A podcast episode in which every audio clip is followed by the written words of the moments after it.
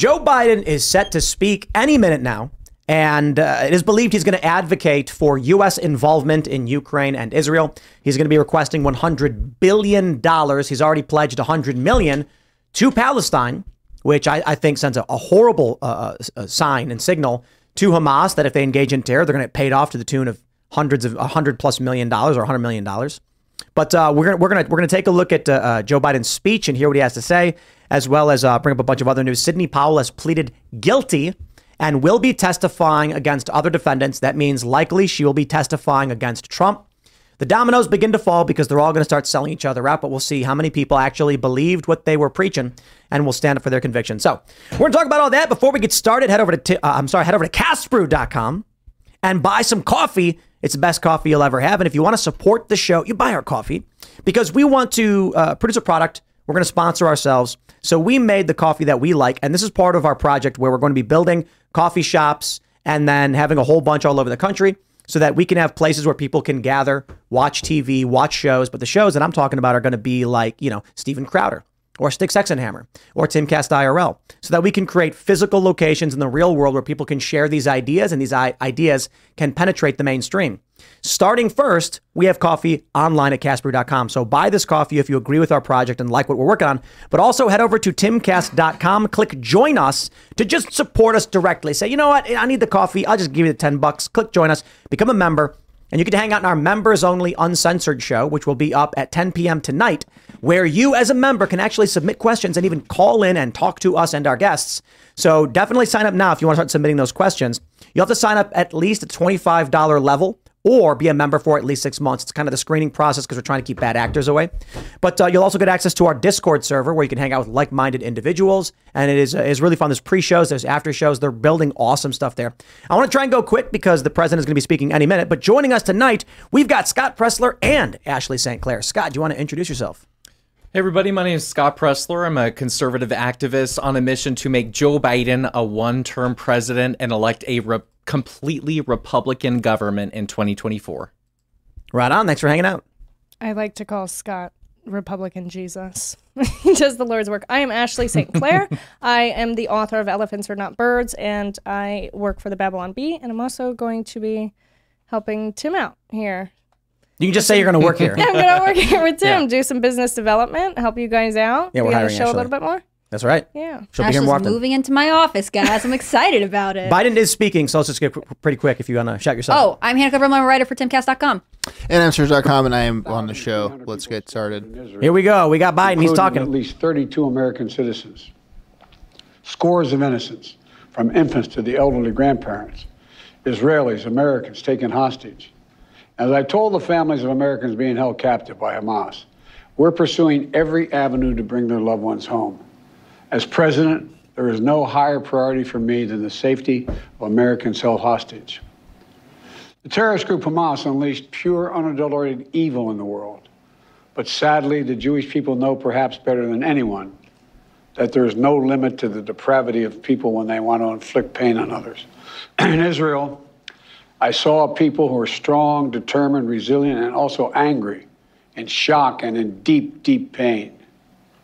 I also spoke with President Abbas, the Palestinian Authority, and reiterated the United States remains committed to the Palestinian people's right to dignity and to self determination.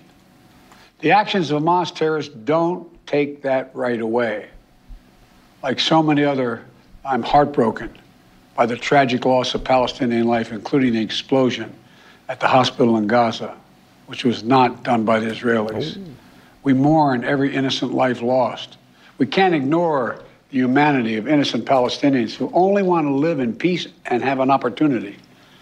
You know, the assault on Israel echoes nearly 20 months of war, tragedy, and brutality inflicted on the people of Ukraine, people that were very badly hurt since Putin launched his all out invasion.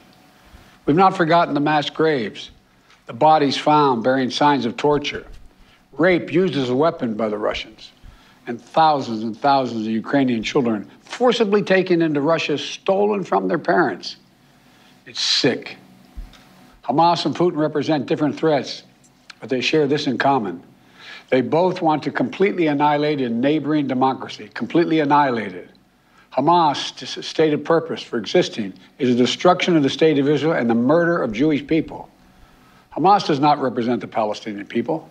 Hamas uses Palestinian civilians as human shields, and innocent Palestinian families are suffering greatly because of them. Meanwhile, Putin denies Ukraine has or ever had real statehood. He claims the Soviet Union created Ukraine. And just two weeks ago, he told the world that if the United States and our allies withdraw, and if the United States withdraw, our allies will as well, Just hear his military support for Ukraine so would have, much. quote, a week left to live, but we're not withdrawing. I know We? these conflicts can seem far away. And it's natural to ask, why does this matter to America?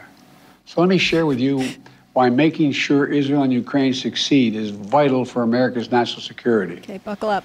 You know, history has taught us that when terrorists don't pay a price for their terror, when dictators don't pay a price for their aggression, they cause more chaos and death and more destruction. They keep going, and the cost and the threats to America and the world keep rising. So if we don't stop Putin's appetite for power and control in Ukraine, he won't limit himself just to Ukraine. He's, Putin's already threatened to remind, quote, remind Poland that their Western land was a gift from Russia. One of his top advisors, a former president of Russia, has called Estonia, Latvia, and Lithuania Russia's Baltic provinces. These are all NATO allies. For 75 years, NATO has kept peace in Europe and has been the cornerstone of American security. And if Putin attacks a NATO ally, we will defend every inch of NATO which the treaty requires and calls for. We'll have something that we do not seek. Make it clear we do not seek. We do not seek to have American troops fighting in Russia or fighting against Russia. Beyond Europe, we know that our allies and maybe most importantly our adversaries and competitors are watching. They're watching our response in Ukraine as well. And if we walk away and let Putin erase Ukraine's independence, would be aggressors around the world would be emboldened to try the same. The risk of conflict and chaos could spread in other parts of the world, in the Indo Pacific, in the Middle East, especially in the Middle East. Iran is, is, is supporting Russia U, U, in Ukraine and is supporting Hamas and other terrorist groups in the region and will continue to hold them accountable, I might add. The United States and our partners across the region are working to build a better future for the Middle East. One where the Middle East is more stable, better connected to its neighbors, and through innovative projects like the India Middle East Europe Rail Corridor that I announced this year at the summit of the world's biggest economies. More predictable markets, more employment, less rage, less grievances, less war when connected. It benefits the people who would benefit the people of the Middle East and will benefit us. American leadership is what holds the world together. American alliances are what keep us, America, safe. American values are what make us a partner that other nations want to work with. To put all that at risk, if we walk away from Ukraine, if we turn our backs on Israel, it's just not worth it.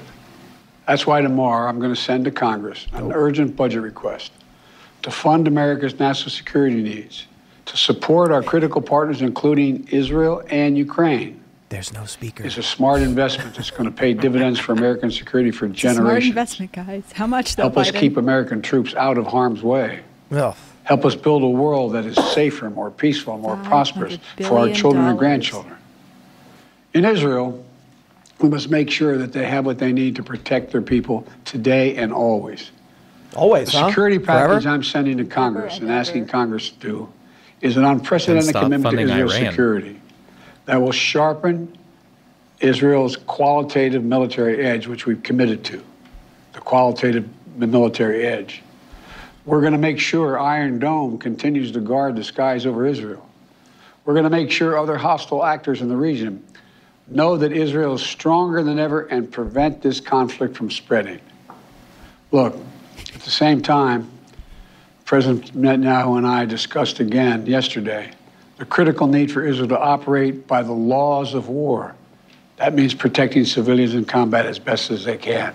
the people of Gaza urgently need food, water, and medicine. Yesterday, in discussions with the leaders of Israel and Egypt, I secured an agreement for the first shipment of humanitarian assistance from the United Nations to Palestinian civilians in Gaza. If Hamas does not divert or steal this shipment, these shipments, we're going to provide an opening for sustained delivery of life saving humanitarian assistance for the Palestinians. As I said in Israel, as hard as it is, we cannot give up on peace. We cannot give up on a two state solution. Israel and Palestinians equally deserve to live in safety, dignity, and peace. You know, and here at home, we have to be honest with ourselves.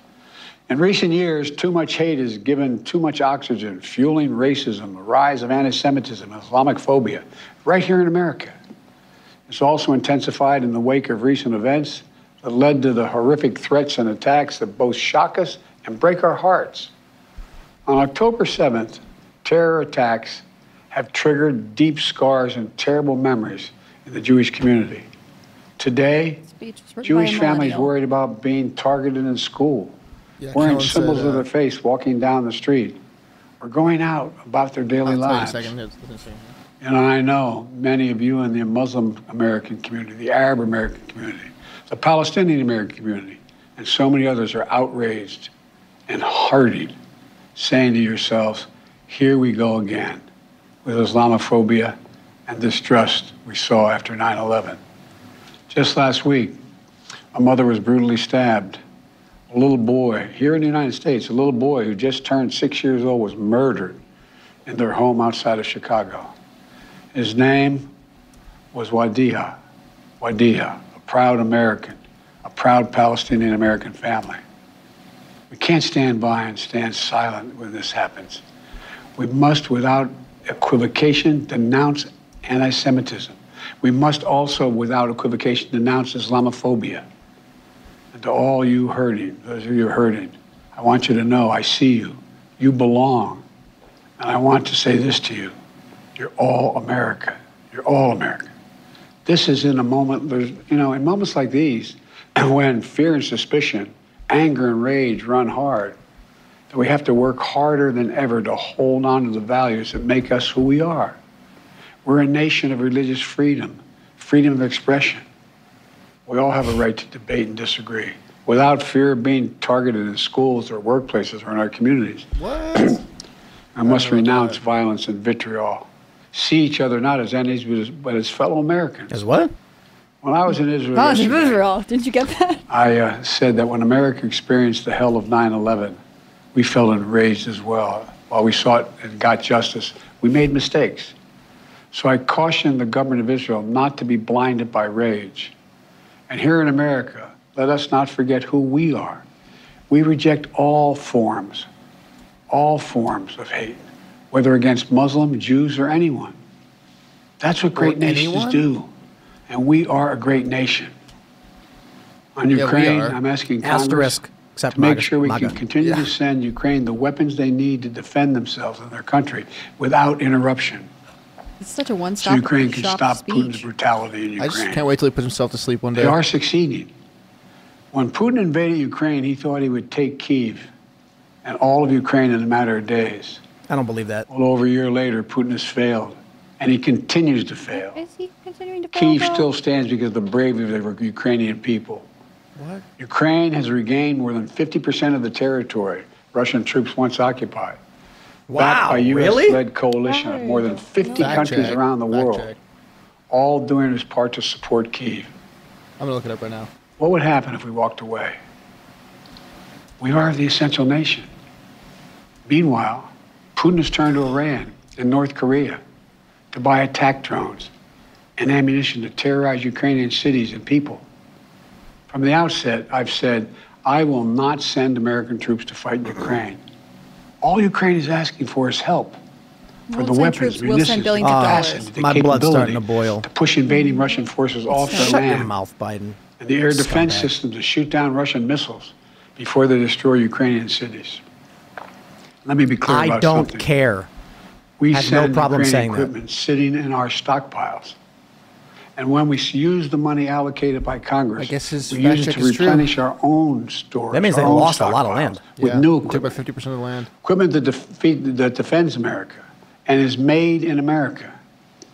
Patriot missiles for air defense batteries, made in Made in Arizona. Everything is such a cheap Artillery shot. shells manufactured in 12 states across the country, in Pennsylvania, Ohio, Texas, and so much more.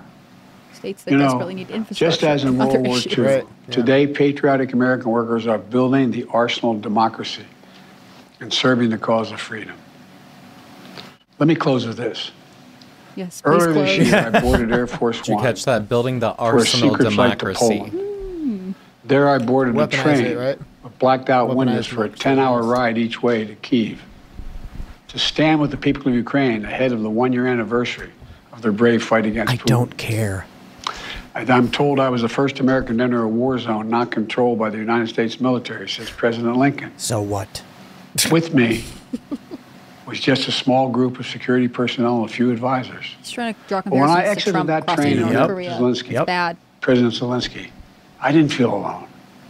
I was bringing with me the idea of America, the promise of America. To the people who are dead fighting for the same things we fought for Disgusting. 250 Settler years colonial Joe He's a Biden. colonial. You can just tell. Independence, self-determination. Pro colonization, bro. As I walked through Kiev with President messed up, Zelensky, with air raid sirens sounding in the distance, I felt something I've always believed, more strongly than ever before. America is a beacon to the world. Still, still. Still. Where, as What my happened? friend Madeleine Albright said, the oh, Cool. Maybe indispensable friends with nation. Tonight, there are innocent people all over the world who hope because of us, who believe in a better life because of us, who are desperate not to be forgotten be, by us, and are waiting for us. But time is of the essence. I know we have our divisions at home. we have to get past them. No. We can't let petty, partisan, angry politics get in the way of our responsibilities. Says Joe as a free Biden. Says you. So our responsibilities to Ukraine, is that what he said? Like Hamas and tyrants think like so. Putin win. I refuse to let that happen. In moments like these, we have to remind, we have to remember who we are.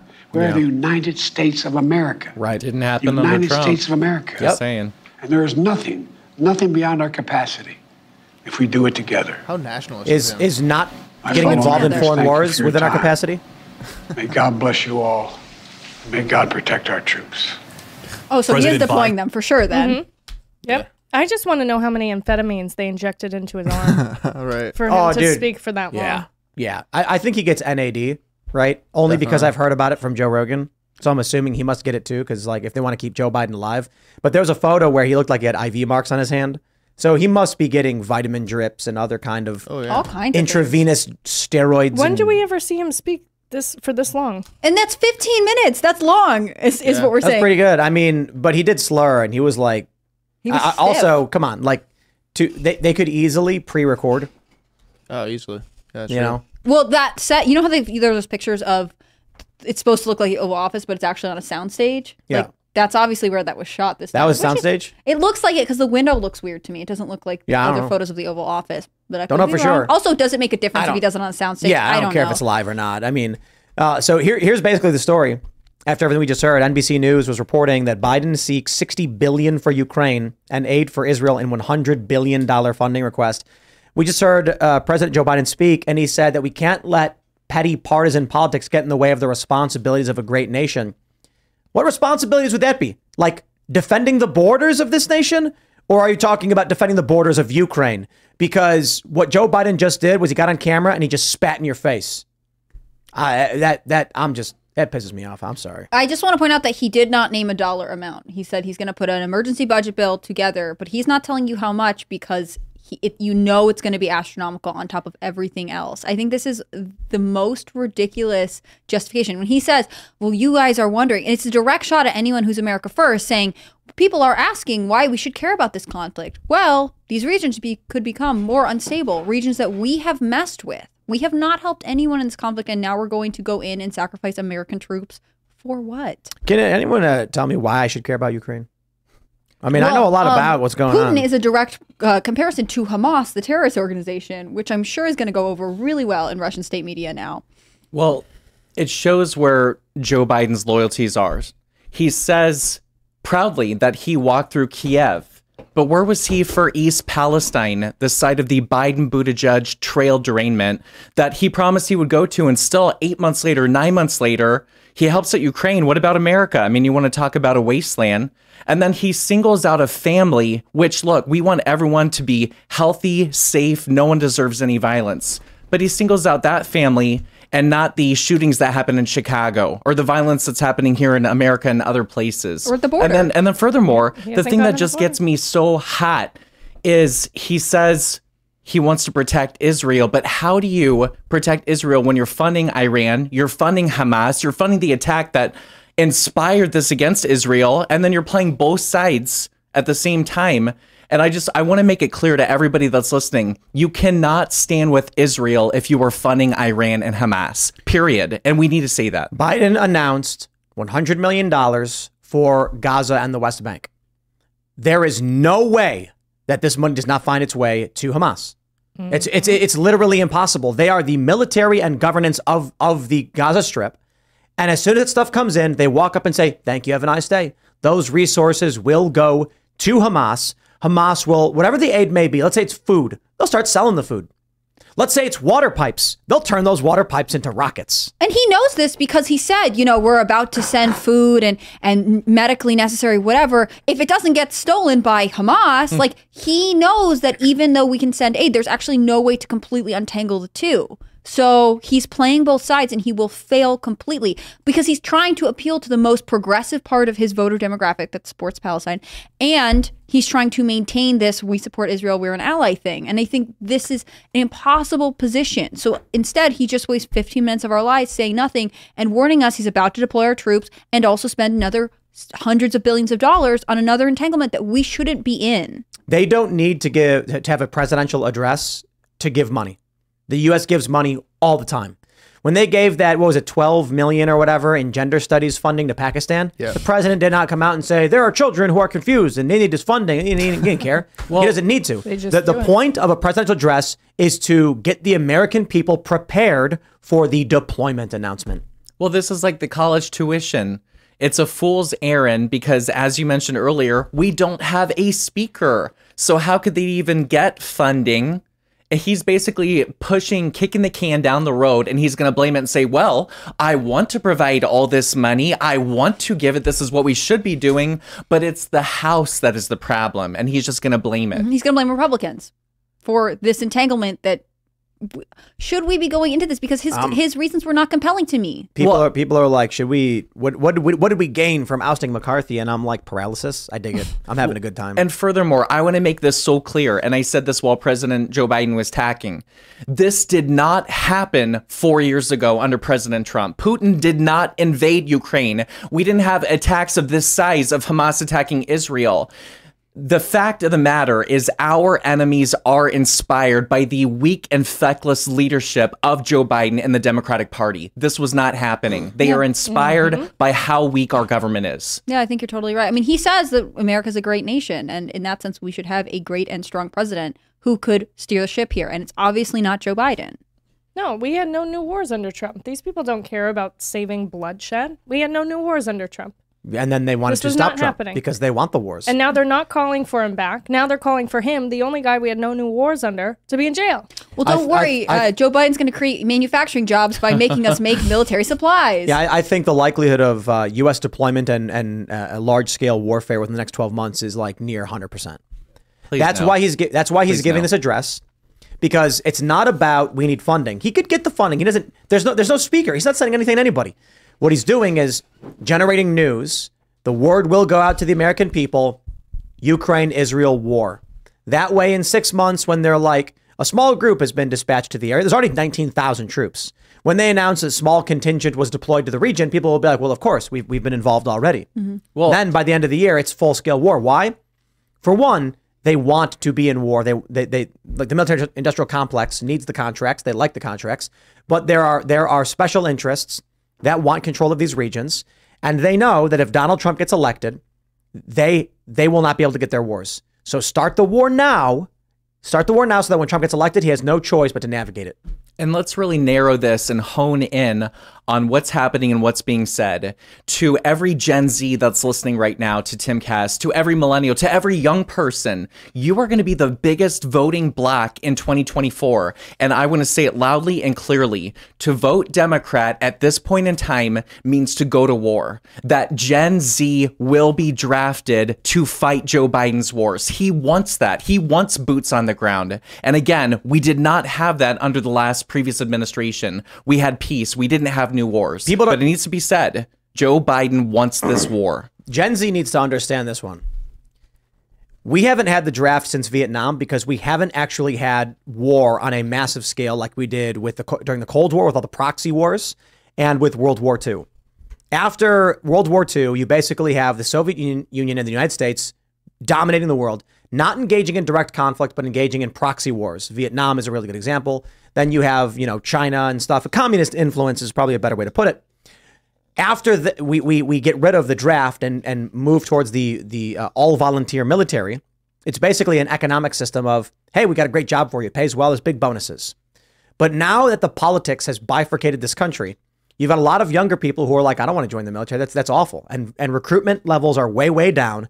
Nobody wants to sign up. But with the involvement of the US in Ukraine and now Israel, I'm not saying boots on the ground in Israel, but our troops are just, we got 19,000 personnel in the Mediterranean, 2,000 ready for de- deployment. If this does escalate into a larger war that involves Russia or China, they will bring the draft back, no question. And it is Gen Z who is first in line. Have fun, guys. And I want the hope- draft dodger I hope David Hogg. Da- David Hogg will not be drafted. Just worse. uh, un- un- understand this. David Hogg is not going to be drafted. He is a wealthy, privileged political elite, and just like during the old drafts, he will be protected. It's going to be all these young, dumb people who believed him, who voted for Democrats, who are the ones who are going to be marching on the front line. Well, and remember, ladies, we have equality now, right? And it's going to be women are just as acceptable to be drafted as men. This is going to Finally. be yes, this is going to be men and women, Gen Zers. I wanna- You I are wanna see. Ashley. Absolutely I'm gonna break my own legs. Not going. Nope. Just two they'll put you in some weird robot suit and be like, "Don't worry, we got technology these days. You're good." I mean, no, they'll they'll, they'll tell you, "Don't worry, you can still work the computers or something." Mm-hmm. Yep. Well, I tell you, I'm going to Penn State University this next week. The last day to register to vote in Pennsylvania is the 23rd. And I have a large sign that has Joe Biden as Uncle Sam saying, Joe Biden wants you to go to war. And we need to make this message clear to the young people. Yeah, voting for Joe Biden is essentially voting for a draft to war. I mean, it's the highest probability, right? This was not the case under Republican leadership, and they know that. They are old enough to know the difference at this Well, point. it was the case under Republican leadership, just under not Trump, Trump. I should clarify. Yeah. Just not Trump. Yep. All all Democrats, Republicans, they love war. Mm-hmm. War, war. What is it good for? Increasing domestic. Every day, we rise, challenging ourselves to work for what we believe in. At U.S. Border Patrol, protecting our borders is more than a job, it's a calling. Agents answer the call, working together to keep our country and communities safe. If you're ready for a new mission, join U.S. Border Patrol and go beyond. Learn more at cbp.gov/careers. Manufacturing. No, I think I think song? this is this moment where you'll see a real. Um, I, I I'll be really curious to see how your voter registration uh, situation goes because this is one thing that I think Gen Z can finally understand, right? Even if they were raised in the Orange Man bad and all Republicans are whatever, you know, if they are raised in even really progressive environments, it's very clear with that poignant "God bless the troops" at the end of this message that. Biden is preparing everyone to go to war for his bidding, and I don't think even Gen Z doesn't want to go. All right, you got go. you guys ready from the post millennial? U.S. military bases in Iraq, Syria targeted in drone attack. Injuries reported. Wait, Who wants to read that headline for me one more time? U.S. military bases in Iraq, Syria targeted in drone attack. Injuries reported. All right, now now my question for you is, what stands out in that in that headline? Wait, anybody? Anybody notice anything interesting about that that headline? Iraq and Syria, Syria. ISIS. Syria, Syria. U.S. military bases in Syria. But why hmm. are we there? That's right. Everybody knows about Iraq and Afghanistan and complained about it, and somehow we ended up in Syria. And now there's drone attacks on them, apparently. The DoD announced that multiple U.S. military bases in the Middle East have been a target of drone attacks as a result of the escalation with the Israel Hamas war. The DoD did not reveal the damage done to the bases, but confirmed the U.S. service member sustained minor injuries from the strike attacks. So far, drone attacks have occurred on the U.S. military bases in Iraq and Syria. I love that one. So, um, yeah, uh, we're under attack. I don't like to say that because I don't like all the foreign intervention stuff. But if U.S. assets, military bases are being attacked, the only thing separating us from World War III is the moment when our politicians decide to say the words. Because if we, we, we're deploying our troops into the into the region around uh, in the Mediterranean around Israel, if we've got everything, we got troops deployed to Europe, we're involved in Ukraine, and our bases are being attacked. As soon as our politicians are like, "Eh, "Can we say it now?" Okay, we'll say it now. Like, there you go. But it's it's just so hypocritical or ironic because I'm not saying that we shouldn't defend our bases or property. That's not what I'm getting at with this. But here we are potentially going to defend our bases in another foreign country, but we won't even defend our border. No. We won't mm-hmm. defend when they're cutting through the bars at the southern border, but that is Yep. not defendable. Border Patrol is cutting through the barbed wire. I Yeah. watched it That's right. happen. I watched probably 400 people cross in What- the what span is of it? 30 minutes. Texas puts up the barbed wire, and then federal agents cut the, cut it. Texas and National sue, Guard, yeah. they sue put to it get up. the buoys out of there. Mm-hmm. Yeah. Because they said it wasn't humanitarian at first, and then they changed their mind and said you need congressional approval. Well, so the reason they're cutting the barbed wire is just to make it more humanitarian because as soon as they step foot on U.S. soil, which is right across the barbed wire, they have to let them in and quote unquote give them a shot. They don't have to. They they're like, well, the law requires it. Okay, dude. Well, they make up these things where, like, what was it with one of the bridges? I think near, not Eagle Pass, but uh, they were saying, "Oh, well, it's dangerous. This this is a steep embankment, and so people could fall." But they shouldn't be attempting to cross the border in the first place. So why are mm-hmm. we making accommodations to make it safer, aka easier to cross the border? Well, right? and they know this. All the migrants crossing, they're fully aware of this too, because when you when you speak to them, they'll tell you, you know, we came here because we were told we would get a better way of life, and we could come to this area. We could come to Eagle Pass. So migrants all across the world, most of them aren't coming from Mexico; they're coming from all over. Mm-hmm. I mean, it's. I mean, the, the largest number right now, from what I've seen from Border Patrol, is Venezuelans, which you know you could understand why maybe they're fleeing their country. On the other hand, should we just be like, it's no problem, come on in? The no. other question is, how are they getting here from Venezuela? These people are paid twenty five dollars a month. Mm-hmm. Who is funding them to come from Venezuela Right. and get all the mm-hmm. way to our southern border? That's mm-hmm. the real question. Yeah. What NGOs are involved? What governments are assisting in this? People are getting on cargo trains coming right up to our southern border. And we have no leadership there. I don't No. know. I don't know if this is part of the same report, but I'm seeing on Twitter that rockets have hit military bases in uh, uh, at near Baghdad International Airport. Of course they didn't. When you look at the rhetoric and the discourse outside of the of America, everyone is saying this is the responsibility of Israel and America. This is the responsibility of Ukraine and America. It's all America's intertwined with all of these feuds. Of course, someone's going to do something eventually. Yeah. Well, and to Scott's point, if you lived in a dangerous neighborhood, you would lock your door, right? If we know we're on the brink of global crisis, you know, obviously, I think we should have secured the border a really long time ago. This is basic in 101 how to maintain your country, right? But they didn't. And now that we are on the brink of war on several fronts, why are we not number one securing our own border? Why was that not part of? Why did Joe Biden not mention that during his speech? Why is it about what's happening somewhere else when he's not ensuring that the people here are safe 1st mm-hmm. It's not that you can't have compassion for loss of life anywhere else. It's not that you can, you know, we can debate whether what what involvement we should have, but ultimately, the first thing he should do is say we are making sure the border is secure. You have more and more people every day who hate America because of how involved we are everywhere else, and we have our fingers in every pie, and we have record border crossings. We have uh, the estimated two hundred seventy thousand migrants encounters Yeah. Well, just last month. That's in September. in a month. One yeah. month. That's record breaking, and that's just the ones we know about Yep, true. that are processed. And I know this isn't just going to the rabbit hole of a border discussion, but really, we need to do a better job of messaging the America First message when it especially comes to the border. What don't Democrats want? Democrats want to reduce gun violence, right? Guns are trafficked in and out of the United States because of the open border. Mm-hmm. They care about women, right? And they want to stop sexual assaults, right? And they want to stop human at the border. trafficking, right? they say. Then what about closing the border to make sure that women and children are protected? But this is this is consistent with democratic logic, right? Like if they really believed that we should protect children and we should uh, prevent child labor, they would demand all the manufacturing jobs come back from China, right? They would put it in a country that is actually regulating these things. But instead, they are able to turn a blind eye because it's not really about. And I don't want to generalize here. There are obviously people who vote Democrat who really do call for and believe in Certainly. these things, but they are being misled by anyone who has any kind of control over that party because ultimately the values that they preach are not anything that they actually make decisions based on. Well, and and why are some deaths more important than others? Nobody mm-hmm. talks about the 300 people that are dying daily from fentanyl. You know, they'll they'll talk about one death, they'll talk about the atrocity that is happening that is awful, but what about fentanyl? The drugs that crisis as well. There are mm-hmm. just so many things that honestly, if we just funded and secured the border, we could see so many problems uh, here domestically, but also internationally.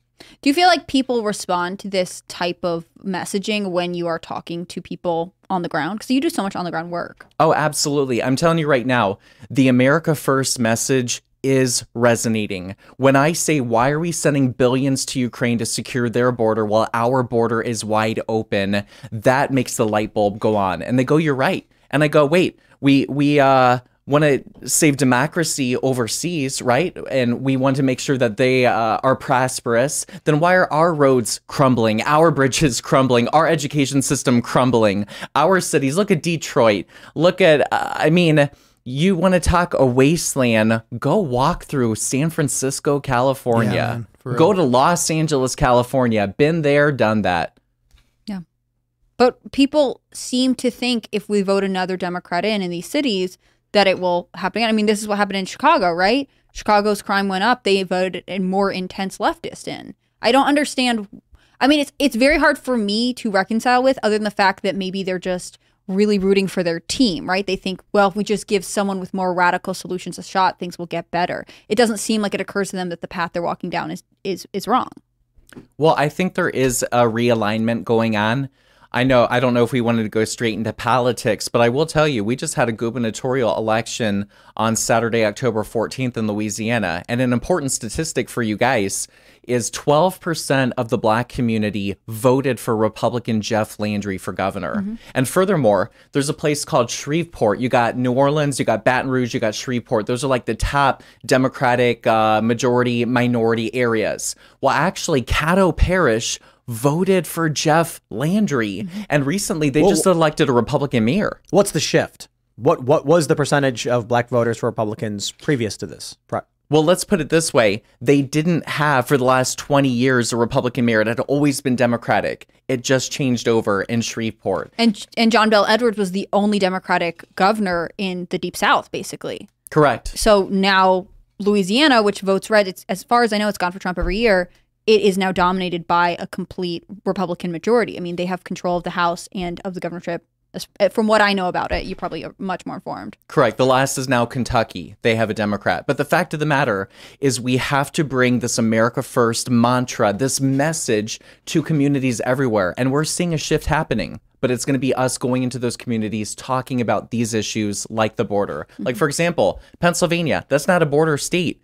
They recently had an illegal immigrant that escaped from jail who was in jail because he had killed his lover that was on the loose for two weeks in southeast Pennsylvania. This isn't something that just affects California and Nevada and Arizona and Texas. This is a problem that affects all 50 states. Mm-hmm. And You we'll have- see. you- oh, go ahead. No, you go. No, I'm go. here all the time. You go.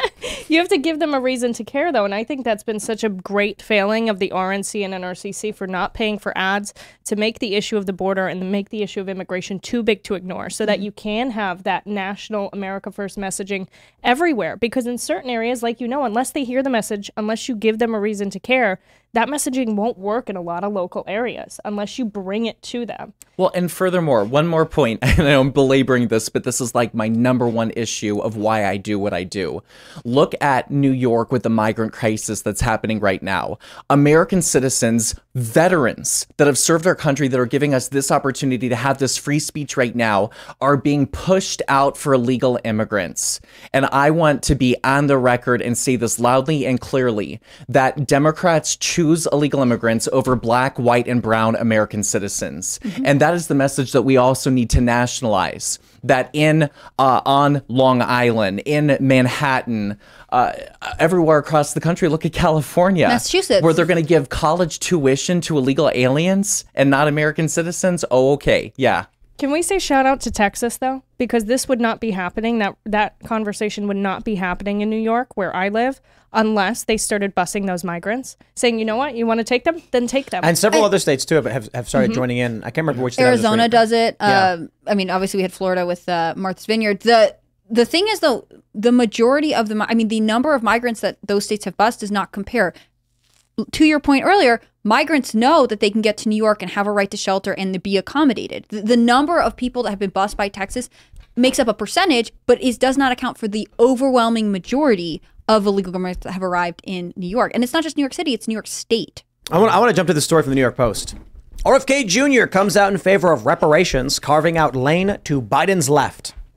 A bunch of stories came out at the same time saying that new poll shows that Donald Trump will lose votes to RFK Jr. if he runs as an independent, if it comes to the general. I think that's absurd nonsense. Now we're seeing the story that RFK Jr. is favoring reparations. I don't see Trump supporters voting for a guy who this is the track that he's on. I see the progressive left and Democrats who don't like Joe Biden because he's too old voting for RFK Jr. But Scott, you're you're deeply entrenched in this stuff. What do you think? No, this is this is baloney. Anyone that tells you that Trump supporters are going to vote for RFK or he's going to pull over that middleman. No, here's the difference. And look, I want to make it clear I've not endorsed in this presidential race. I am staying neutral. I'm focused on making Joe Biden a one term president. But the fact of the matter is, people didn't vote for Joe Biden out of love. They voted him because they didn't like the other option.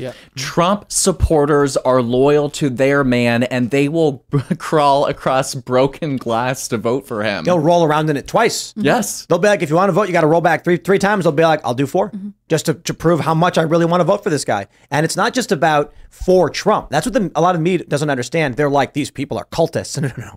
That's how much they just really hate you. They're they're sick of the establishment corruption, the media lies, Yes. and it's not about Trump. It's about someone who will finally just start telling them off. Mm-hmm. And, And that's why they Trump's love the Gaetz. best bet. They Right? love Trump. They love Gaetz because these people are fighting for the American people. They're just not going along to get along.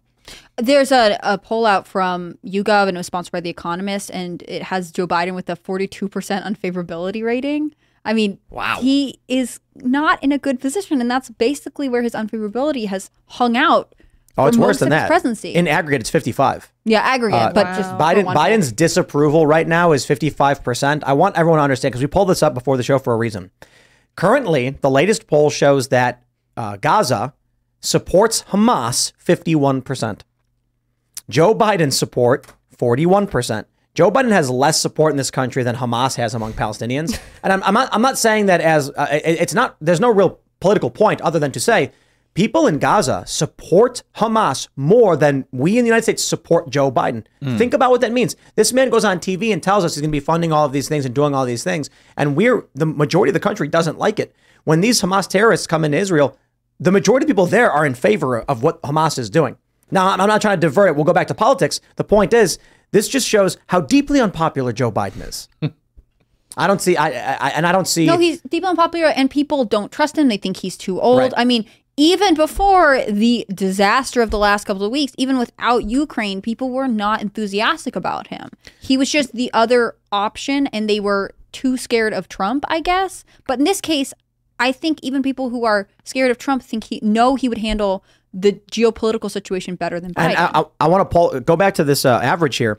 The aggregate shows uh, Messenger October 4th through the 7th with a 56% disapproval. But if you go to the latest CB, CBS News has Biden's disapproval at 60%. Wow. And his approval is only at 40. Now, CNBC had him a week ago or, or about five days ago at 37% approval. That's what I think I saw. Hence That's what I war. think I saw Wow, earlier, man. Yeah. I thought it was like that's thirty just, something. that's apocalyptic. yeah. Th- when I hit thirty, I was like, "There's no way, dude." but but think of this for a second. I mean, uh, I'm I'm not happy he's doing a terrible job, and I think his disapproval shows the disastrous state of our country. But all these polls don't matter unless people vote and make a difference. The fact of the matter is, Democrats are going to be getting ballots into boxes despite his strong disapproval, and that means that we have to have a all of the above approach to voting if we're going to compete and have any semblance of a chance of winning in 2024. So, what's your ideal scenario in that case? I mean, what I'm building right now, I launched an organization, earlyvoteaction.com, in response in part to 2022. Guys, we should have had a red tsunami. It should have been a resounding defeat of the Democratic Party. And we only took a majority in the House of Representatives and we elected John Fetterman to the United States In Senate Pennsylvania. In Pennsylvania, of all places. But the issue is because the Democrats and establishment Republicans changed the rules, and the GOP overwhelmingly did not adapt to those changes. no, they didn't adapt. And and so while the sentiment was certainly there for the Republicans to win, they did not have the infrastructure to to get those votes. And are they just not good at assembling the infrastructure? Like, what's your take on why they failed to adapt? I, want to read this real quick. Sorry, just to interrupt because you know, with Biden giving his speech earlier, there's a tweet from RNC. Biden basically said we're going to war with Russia, and it, it, they're, they're saying he was misspeaking. They're saying it was it was a, it was an accident with a teleprompter. No. But he says we'll have we we will have something we do not seek. Make it clear we do not seek. We do not seek to have American troops fighting in Russia or fighting against Russia. He said we'll have that. yeah. And so we can all just be like, he's he's he misspoke. Let me let me play the clip here. I'll just play the audio for you. Let me uh He was very clear. And if Putin attacks a NATO ally, we will defend every inch of NATO which the treaty requires and calls for. We'll have something that we do not seek. Make it clear we do not seek. We do not seek to have American troops fighting in Russia or fighting against Russia. I want to stress um the full the full context of that statement is we will be fighting in Russia if they attack NATO. So you know, it looks like the RNC is trying to make it seem like he misread the prompter by saying we will have that. No, he intended to say that He we're says have that. to make it clear, this is not. he he went back and clarified what he meant, just in case anyone would question it later. yeah, we don't want to go to war, but we will have that. and the so you RNC think- is saying that he I'm- misspoke. Yeah, the RNC says Biden v teleprompter. Like Yeah, they're he making it seem like he misread. It's like no, he I intended think to he tell the. American people that we will be at war with and in Russia if how- if Russia attacks NATO. It's like sometimes Lindsey Graham's actually on the RNC research account. He's Yeah. like, no, we Yeah. do seek the war. Yeah, sometimes what it's he like meant. it's bad that he misspoke, and then other times it's like, oh, he never misspoke ever. He's never said anything wrong. But then uh, uh, when it's when it's convenient for him, oh yeah, guys, he just misspoke. Yeah, Every totally. time. think so. I, my favorite is when the media translates for him. Oh yeah, it's Well, I saw- the president said tremendously uh, intelligent things about the economy. He expressed his uh, concern over uh, rising rising costs and, and low wages. But you would think this kind of ambiguity in Biden's speech is another reason that would turn people to the polls, right? I mean, there was that whole thing earlier this week where he was like, I never thought I'd have to confirm, you know, deceased children or whatever. And then it came out where the White House was like, oh, no, he didn't see the pictures. Like, it's not clear. Like, I- I would not want to be, I do not want to be on the brink of any kind of international skirmish, especially on multiple fronts, with a guy who we have to immediately clarify what he means. This is not strong leadership. And I can only imagine that that will drive voters to the polls. Although, to your point, can Republicans capitalize on it? Are Yeah. you finding a lot of people who are saying they aren't going to vote anymore? They don't trust voting anymore? I hear that. I mean, I don't know if they mean it. Cause I, I mean, look, I understand how people feel. It's a really emotional time. I mean, I think everybody is literally angry at everything, right? Because it's not like Republicans really have an answer right now. I mean, with all due respect, we don't have the speakership because we can't all coalesce and come together as a family and do the right thing. So I get it. Everybody's just mad. And yes, I do hear Scott, it's rigged, Scott, it's the machine, Scott, why should I vote? I don't matter. But I mean, look, that's why I've been working so hard this year, and that's why Louisiana was important. I wanted to show people we could do it. We can win. And guess what? We won early voting. I pushed people to early vote. We lost last time in 2019 when we lost the governorship. It was 44% to 41 Dem. This time it was 44% to 41 Republican. We won early voting. We won on the day. It didn't go to runoff. Wow. And so that's why I really wanted people to know, th- to have that win on October 14th because it would propel us into November 7th. And I found the runoff thing really interesting because that basically never happens in Louisiana, Correct. right? They almost always end up in, in it's called the, the jungle jungle primary. primary. There were 15 candidates. 15. Wow. And you had people like uh, an elected official running as well. Which- and despite all that, Jeff Landry won with 51% of the vote outright. Yeah.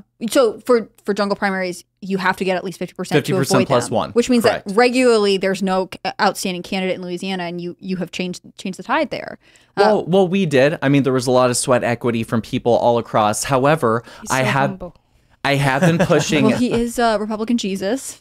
I have been pushing this message of a diverse approach to voting and all of the above. And I firmly believe, I'm going to say this, if we wait to vote on one day in November 2024, then Joe Biden is getting reelected. And everything that you're seeing right now is only going to be exacerbated. so what does this strategy look like going into Kentucky? Because theirs is coming up in a couple weeks, maybe. November 7th. Well, I have to say, Kentucky's not looking so good right now, guys. And this is consequential. Look, we wish Mitch McConnell the best of health, the best of life for him and his family, but his health is in question.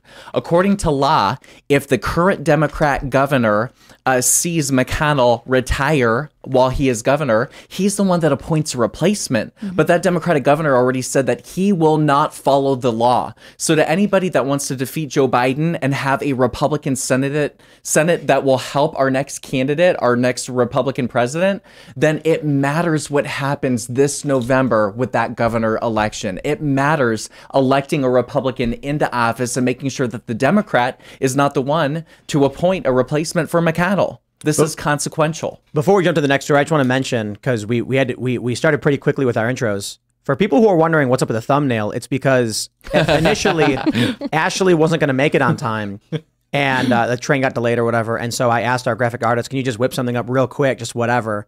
And this is what we got. And then Ashley did make it on time, but was doing her hair or something when we were setting up the show. And I was like, "Nope, this this the drawing's going in." It was meant to be. It looks just like me. Thank you. It actually beautiful. kind of it kind of does, you Are know, you as far as stick figures go. I Sell have, it as to, I have to close one of my eyes halfway for it to work. Like twist it and I didn't realize it was a drawing. It's impossible to tell the difference. Let's uh, let's jump to the story from the AP. We had big news today. Sidney Powell pleads guilty over efforts to overturn Trump's loss in Georgia and agrees to cooperate. Now I'm seeing uh, a lot of uh, Trump supporters are like, "Wow, she she got a great deal. All the felonies dropped, just a handful of misdemeanors now. Talk about an amazing plea." And I'm like, "No, they got what they wanted. They wanted the headline: Sidney Powell pleads guilty, and they got it." Because all anyone thinks, they don't think about the minutia of the court case. They're not thinking about the individual charges. They don't even know what she was charged with. All they know is she's an insurrectionist and she just admitted it. Now she's going to testify likely against Donald Trump. So I'm curious what you guys think as to where this ends up going. But I certainly do think they will begin to file their 14th Amendment removal, takedowns of Trump or whatever, now that this is in. Yeah, that's pretty likely. I mean, I think it's sad to see this play out. I think that's my overwhelming uh, reaction to this. I hate to make any accusations before we actually hear her testimony, right? Like we don't know what's going to happen, um, and I can't imagine being in the position. The thing is, She, when the, she apologized already to the state. yeah, which is She's terrible. getting six years of probation, I think. That's it. Yeah, six So years. very unlikely she's not testifying. So she is testifying and and, for and sure. she will testify against the other defendants. the thing that I am so curious about, and it's it's not that um, I don't want to make excuse for anything like that, but when the federal government decides to pursue you, it is so costly. This is Georgia. Uh, this is Georgia, but it's backed by the entire state, right? Like any state litigation, any long term litigation, and having to turn over documents and having to turn over emails. I mean, I don't think it's right. I would have preferred to see her not uh, take a plea, but I think is this proves she's a interesting to me. grifter. I think this proves she is a grifter because, you know, I was talking about it earlier. I could not imagine genuinely believing a thing, right? Imagine if they came to you and said, Do you believe in the, the, the, the vision of the founding fathers? Yes. Okay. We're going to destroy your life unless you stand before the court and the people and tell them you don't believe these things. Most people are going to be like, No. Like, what are you like? some a lot of people would say yes. They'll be like, "I'll do anything you say, please." Mm-hmm. But those are people who never actually cared in the first place. Anyone who stands up on stage with a microphone and says, "I believe in what the founding fathers believed in blah blah blah in the Constitution," and then immediately is like, "I'll, I'll say anything you want to say," grifter. Well, I will say this though. One thing, this is the AP, and we are relying on this entire conversation from a headline from the media, the very people that we don't trust. Do we trust that they're giving us the whole story, number one? And now, look, I'm not defending anything that's going on. I want to give a different perspective. I go on Twitter spaces all the time. I listen to the J6. I listen to the people that are being attacked by a weaponized government. And I will say there was one J6 person in particular. I'm not going to name that person's name, but the government leaked information purposefully to make it seem like that J6 defendant was talking to the government so that all of us, the people that were in his family, would turn on him. Yes, but there is a video it from the courtroom. possible? Huh? There's video from the courtroom where she's saying yes, yes, yes. Attacking Donald Trump? No, no, no. They say, "Will you? You, you are pleading guilty? Yes, and and it, your your sentence will be, you know, you you've agreed to something like you've you've agreed to allow us access to certain information and documents. Yes. Oh, sure. And Well- you will testify. Well, this person yes. also gave some information, but the fact of the matter is, could it be that this is a duality? They want to use her not only to attack Donald Trump, but they want to turn every friend of her against her. Or is see that a who else will come possibility? but she had to agree to it. Yeah. True, but I mean, when you're forced with 14 felonies, whatever, uh, I hate to say it, how many people would, for the right reason, go through 14 felonies? It really, it, re- it really, it really depends, and I'll, and, and it depends on your level of conviction. So I'll Just ask. giving a different perspective, not so, defending. Are you Christian? Yes. Uh, Ashley, you're No, Christian. I'm Jewish. You're Jewish. Okay. Uh, uh, and you're obviously Christian, right? Uh, Serge, are you Christian? Uh, yeah, Protestant. If you It's a were weird brought survey. before a court and they said, we are going to use the full weight of the state government, we will lock you up for decades unless you renounce Jesus Christ in a courtroom, would you do it? I want to hope that I would do the right thing. You have to denounce his name, apologize for ever, ever having believed in him, and tell everyone how you no longer believe it and you never believed it, in fact. Would you do it? I don't think I could do it. So that my, my point is obviously your faith in Christ is leaps and bounds above politics. Correct. But I'm just using that as the benchmark of where does someone stand when they're willing to say, I don't actually believe a thing if it benefits them in some other way. And uh, again, I'm not trying to compare them directly. I'm trying to actually contrast Yeah. them and say, you can understand most people who believe in, uh, who are religious, and like Ashley, in your instance, like reject God and denounce your, your faith. Uh, most people would not do that. And then you go way down into the political realm, which is very far from from faith. But it's a question of how much conviction a person has in what they're saying. I think anybody who is willing to get up on stage for months and proclaim something, asserting its truth, and then when it comes to the court, the opportunity to get this evidence on the record in front of a jury, in front of people on TV, says, "Eh, I plead guilty. Just, you know, that shows that they were grifting the whole time. Well, that compelled speech, but again, the punishments against her are so severe. The compelled speech is the most important aspect to them, in my opinion. And we see this throughout everything. It characterizes everything from the left, including big tech. Even when Twitter was banning people or suspending people from tweets for tweets, they Yeah. the most important part of that was they made you admit you did something wrong. Mm-hmm. They made you admit that this tweet was transphobic, this tweet was this. That compelled speech aspect is very, very important to them.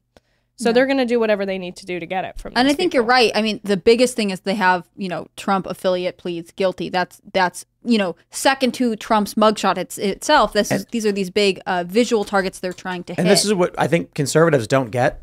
Conservatives are playing a logic game, and Democrats and liberals are playing an emotions game. for sure. And so I do think ev- instantly every like conservative or anti woke person was like, we know this. I did- No, no, no, no. People are saying like it doesn't matter because the paperwork didn't say this and Sidney didn't say that. And I'm like, no, no, you, you don't understand how this works. Give it two or three weeks. The Wikipedia page for this will say Donald Trump, Sidney Powell, like they the, the media will manufacture the narrative now that they've been given the seed. The first headline will say Sidney Powell pleads guilty over efforts to overturn Trump's loss in Georgia and agrees to cooperate. That's the headline number one. Headline number two will come from a liberal publication that will say something like Sidney Powell admits Donald Trump was attempting to overturn election, pleads guilty. Then a few weeks later, you'll get Trump, uh, like uh, new statements from Sidney Powell suggest Trump instructed her to attempt to overthrow the, the, the, the government. And then just just all will be based off each other and exaggerations of the last. Give it one year, and the story on Wikipedia will be in in 2020, Donald Trump instructed Sidney Powell to sneak into an office and destroy a bunch. Like it'll just make it up. It'll be it'll be mm-hmm. the most absurd thing ever. And so what they needed was the seed, and the seed was her saying, "Guilty. I'm guilty." Now they have it.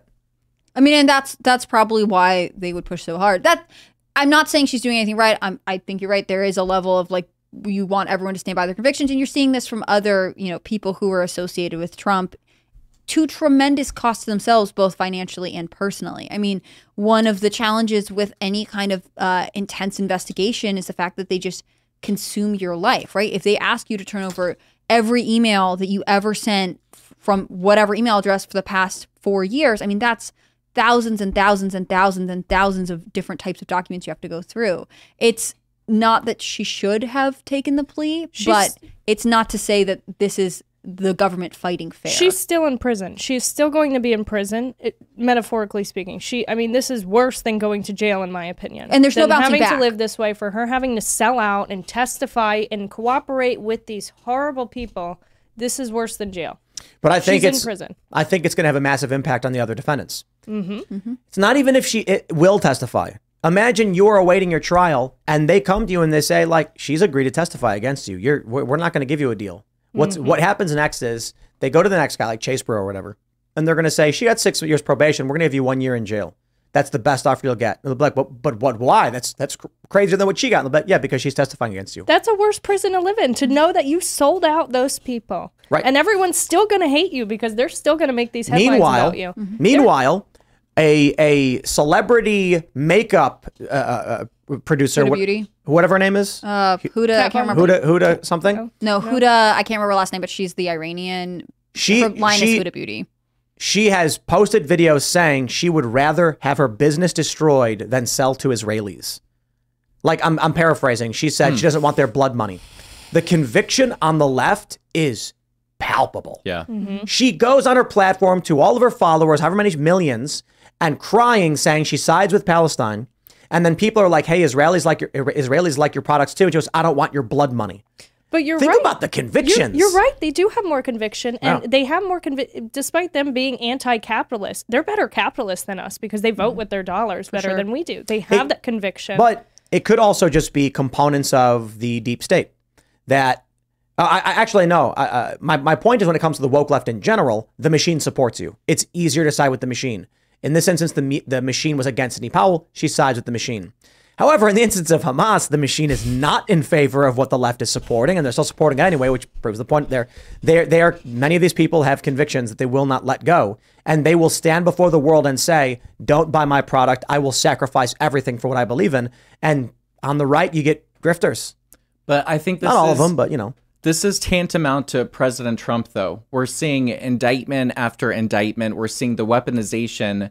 And look, I, I want to make it clear about my neutrality, but the fact of the matter is look at what's working on people like this article right here. Clearly, they found the blueprint that if they charge you with X, Y, and Z, they can get you to plead guilty, to lower whatever charges they did against you, and then they're going to use that same blueprint against everybody else. Yeah.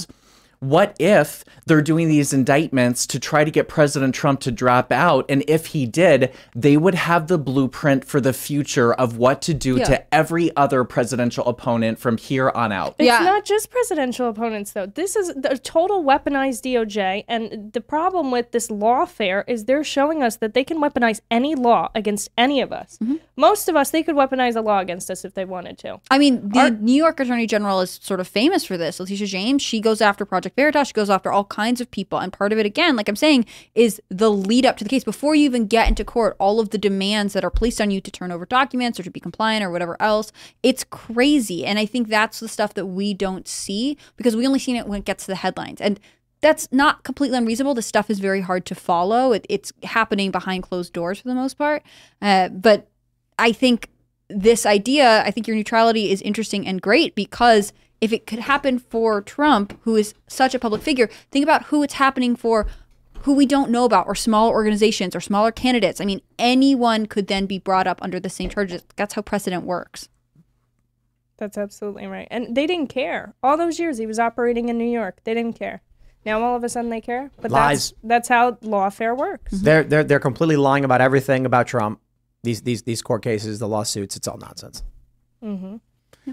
But Yep. it's, it's for strategic purpose. It's a weaponized DOJ. I mean, that's what you're talking about. And I just think ultimately, because uh, because all legal court cases, are, there's so much back and forth, right? They're in court, they're out of court, they change this charge, they resubmit whatever. It, it is hard to keep the focus of the American people, and that's why the flashy headline is the biggest weapon right now. Well, let's talk about what you get with a President Joe Biden. With this story from the Daily Mail, White House apologizes for glaring national security blunder after publishing photos showing the faces of U.S. Special Forces as they met Joe Biden in Israel. Holy crap. They posted on Instagram a photo of all the dudes and their faces. Uh, uh, people are, are, are commenting that these dudes are basically have, had their death warrant signed. They, they're not going to be able to operate now. People are going to be looking for them. Their faces, that's it. Their faces are out there. The moment it was posted, and this is the Biden administration. and we might go to war with this? Come on. Yeah, man. What about the guy? And my memory is not serving me. I'm pulling a Joe Biden at this moment. What about the guy that took a picture on the submarine? You know what I'm talking about? That they said it was a national security risk. He took a picture in the submarine. What? How is that different than a national security risk of exposing something like this, doxing somebody, and then Yeah, Joe that's what Biden and his administration were responsible? Why are they not being held accountable? Man. Well, they just made a mistake because they're Oh, the social baloney. media influencers, right? doopsie? It's just a little Whoopsie millennial at Gen Z mistake, right? I mean, like the obvious answer is because the White House doesn't take the security of our troops seriously, no matter how many platitudes Joe Biden presents in his 15 minute speech. Oh, Unless it's on purpose. What happens if special forces get attacked? Gas Oh, belly? he'll just, you know what Joe Biden will be doing? He'll be watching his watch as this caskets are before him with the American flag draped over the bodies that he's responsible for. and then does he go on He'll watch his TV and say, "My fellow Americans, today a, ter- a, a horrific terror attack took the lives of 12 special forces. The United States will not stand for this, and so I am hereby authorizing the detachment of insert whatever." Yeah, it's gonna be. And then the one of these cycle continues. Yeah, mm-hmm. Yep. it's gonna be one of these flashpoints. Gonna, I'm just waiting for the day when they use one of these things that we're all talking about for like their Casus Belli, like like Tim's been talking about. Yeah. Yeah. Well, what are you guys going to do when World War III starts? I was thinking about hanging out in the storeroom with all our bu- food buckets and closing the door and turning the lights off. Yeah, probably play Just- Starfield. Play Starfield. Age of Empires. Have you been playing Starfield? Is that any good? Yeah, a little bit, yeah. Yeah. I like it. I think it got too much criticism. Yeah. But I've been on Age, Age of Empires kick. Oh, Ah. that's a good one. Uh, Is there a new one? No. Like Oh. a- AOE three. classic one. Wow, old school. Yeah, true. Yeah. What about what about you, Scott? What's your plans for World War Three? You gonna have a World War Three party? My goal is to stop it. I mean, no, I'm serious. I, Scott's got elections too. I told you he's Republican Jesus. My goal is to stop it. But I, I, I want people to really understand how consequential the next couple weeks are leading into these elections. If we win these elections in New Jersey, Pennsylvania, Virginia, Mississippi, then our, ourselves, our allies will be emboldened. But if we lose, the Democrats will be emboldened. The military industrial complex will be emboldened. The establishment will be emboldened. Everything that we're seeing right now is only going to be amplified.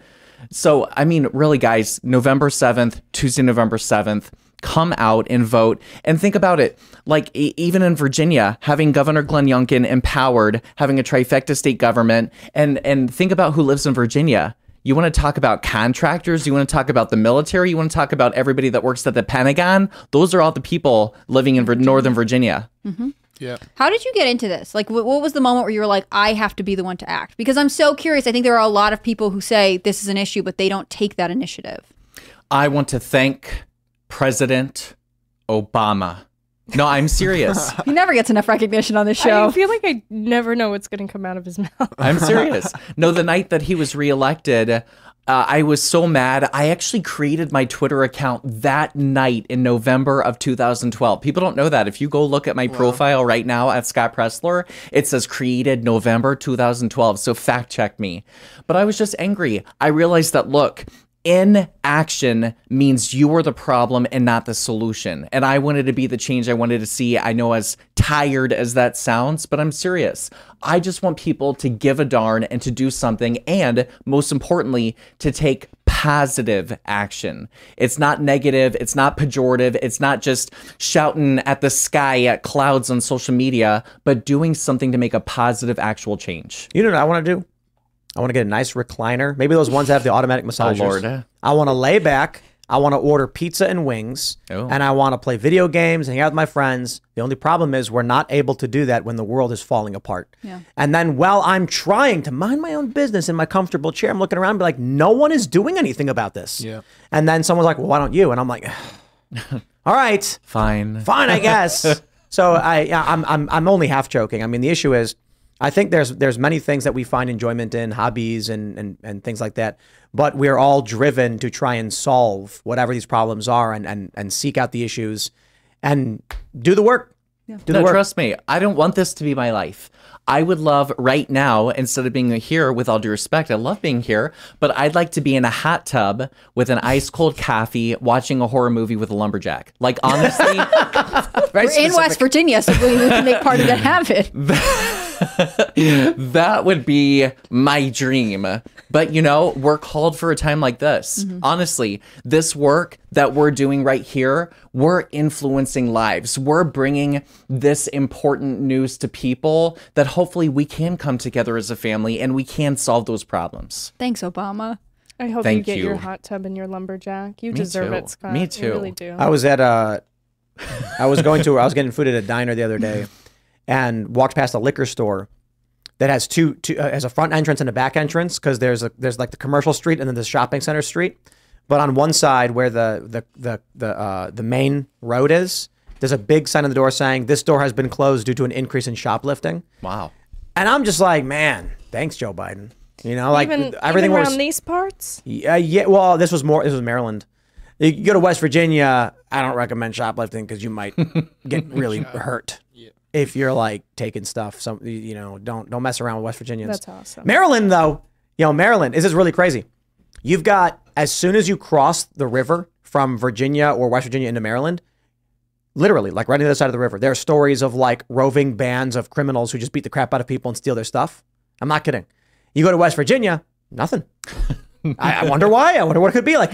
Separated by, by carry as a- 100 a- feet. I mean, I'm mm, sorry for being ignorant here. The carry law is that different in Yes. West Virginia Yes. versus Maryland, you will get arrested. Yeah. You will go to jail. You can't carry it. Do you need a permit? You need Good a luck getting one. concealed Yeah, Permit. good good luck. Wow. In West Virginia, I believe the presumption is if you're armed, I, I, I, so I think you need an ID. I think you need to be a state resident. I'm not sure. Actually, no, I don't think that's true. No, you yeah. have to be serious. Yeah, yeah, yeah, yeah. You, if, if, if you just like you're from anywhere and you go to West Virginia and you, you have a gun concealed or open, it's constitutional carry. Right. And not a crime. There was a, a state trooper who uh, was watching arrest someone once, and he was like, the guy being arrested was like, "Hey, that guy has a gun," and the trooper was like, "I know, it's West Virginia. Everybody has a gun." I know. yeah, you're in West Virginia, dude. But you cross the you cross the river right into Maryland, and nobody has any guns. And it's because Baltimore rules Western Maryland, Yep. and that's why Western Oh, that Maryland. Western several- Maryland's like, we want to jump ship and join West They, Virginia. they tried. Yeah. they wrote letters being like, "We would like to secede from West from Maryland and join West Virginia." And uh, it's really funny because um, what wasn't there like a big lawsuit, Virginia trying to seize the Panhandle from West Virginia back in the day? I don't know. I'm You're not talking sure. like the Cumberland area. Yeah, like something happened where um, first there was a lawsuit over whether or not West Virginia could remain a state after the end of the Civil War, but then there was a question about the Panhandle counties that were part of Virginia and they wanted to be West Virginia. And they were like, no, and then it ended up happening. There- but now even Maryland wants to join West Virginia. Yeah, well, when when Western Maryland wrote to uh, the to Charleston, the capital of West Virginia, West Virginia, and said, "Can we please join?" They were like, "For sure, for sure." Ask Baltimore. Now that's totally dead in the water. Uh, That but makes no sense to There's me. a couple counties that border, especially the Eastern Panhandle, uh, that have clauses from way back in the day. You know, back to the Civil War, uh, that say, you know, should we stop liking being part of Virginia, we get to secede and join West Virginia. They Yep. just have to act on it. Well, th- that's Virginia though, and so these are like. It's not Maryland. Maryland is Yeah. much stricter. but I don't. I, I I genuinely don't get this. If we're a, a country that is founded upon the consent of the governed, and the county votes to join, join a different state, The only question is a question for Congress of recognition, not a question for Maryland. Mm-hmm. Right. And I honestly think you can argue that Congress doesn't recognize it, but the state laws should be immediately assumed by West Virginia. Yeah. True. Yeah. I mean, if you even go towards Cumberland, it feels like West Virginia because it basically is West Virginia. It doesn't Yep. feel like Maryland at Cumberland's all. cool though. Yeah, cool is. spot. It Went to a coin shop there once. That, that's where I bought the coin that was uh, the same currency that was used by Saint Casper to Oh, wow. uh, uh, travel to meet uh, uh, baby Jesus. That's cool. Yeah, I gifted it to Seamus because I thought it was cool. Well, we don't know that the coin itself was used by Saint Casper, but it's it's the same currency that was pr- minted around the same time that was used by him. So, you know, there may have been like a hundred coins minted. He got them, and then this one was minted for some other reason, or it could be one he had. Who knows? Who knows? Is that the impetus for Casper Coffee? No, we have Cast Brew coffee. Oh. not Casper. Oh. Here I am Casper. thinking Casper Coffee. I like it. That's our I ghost was like, version. well, the, it is Halloween. yeah. We have we do have Halloween-ish type blend, Casper right? makes much more Oh, we have sense. Mr. Bo- Mr. Bocus Pumpkin Spice And- Experience. the re-rise with Roberto Jr. Yeah, That's but I'm- You have a pumpkin spice one? We have Yeah. a year-round The pumpkin spice basic one. white come girl on, works out. business lady. But I don't I don't feel like it tastes it, it, it does taste like pumpkin spice, but you know, it, it's not the same because when you actually order pumpkin spice somewhere, they put the spices in it. Yeah. So this is like a pumpkin spice flavored coffee. So it's like you get what you there. get. Like I'm not I'm not here to lie to people. Like when it comes to the coffee that we sell, I think the pumpkin spice is good. I w- I wouldn't I wouldn't choose that one if I'm gonna have a I'm, I'm gonna choose Appalachian Nights. It is just insanely it's the best coffee I've ever had. I can't even no no no question. blend, yeah. Easy for me to say I'm the one who formulated it. Like we got the coffee samples and then we we tested a bunch of different blends and then we came up with ours and I love it. I want to try some of this. We have some. We have, we have a, Do it a- on a- a mess. yeah, we should do a taste test. Yeah, we'll do a it. bunch. X Live. Oh yeah, and fun, Roberto Jr. is super good too. Rest in peace. Yeah. I want to get one of those limited edition ones. I need to get one. Limited edition. The re oh, the re-rise, re-rise. Yeah, yeah. That's an entirely different blend though. you Yeah, know. yeah, still. So, do you think people are going to be affected? Forgive me if I already asked this question tonight, but with international skirmishes kicking up, do you think people will go to the polls, or do you think it'll not be enough to break through voter apathy? Because I feel like that's a problem in every election cycle for both parties. There's a certain number of people that just don't bring themselves to vote. No, I think this is definitely reinvigorating. I mean, look, elections have consequences. We're seeing this unfold right now because Joe Biden is president and the world doesn't respect him. Our enemies don't fear us anymore. And in part, is it possible that more people voted in that Louisiana election because of this? I mean, Israel happened right before, right? Um, Hamas attacking Israel. Were people inspired to understand the gravity of the situation? I firmly believe so. But more importantly, I hope this helps wake people up.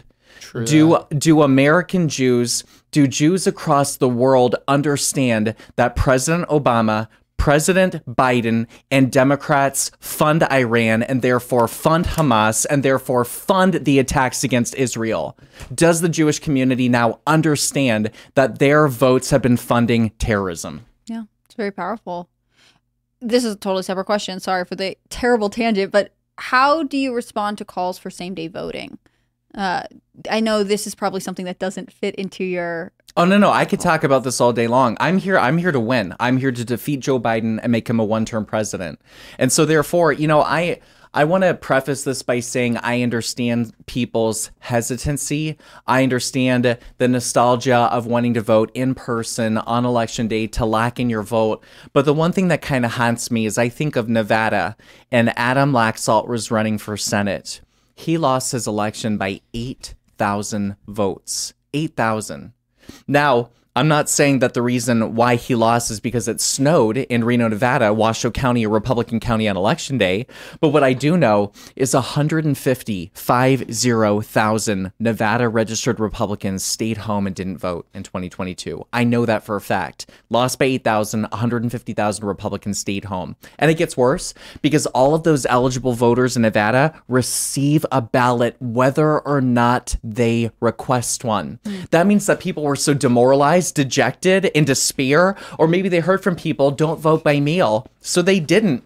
And they didn't even walk 10 feet to their mailbox to drop it in 150,000. Oregon, Oregon, We lost by 62,000 votes in the gubernatorial election. 126,000 registered Oregonian Republicans did not vote, and they're only a vote by mail state. We could have a Republican governor in Oregon on the left coast with all those hippies over there. My people.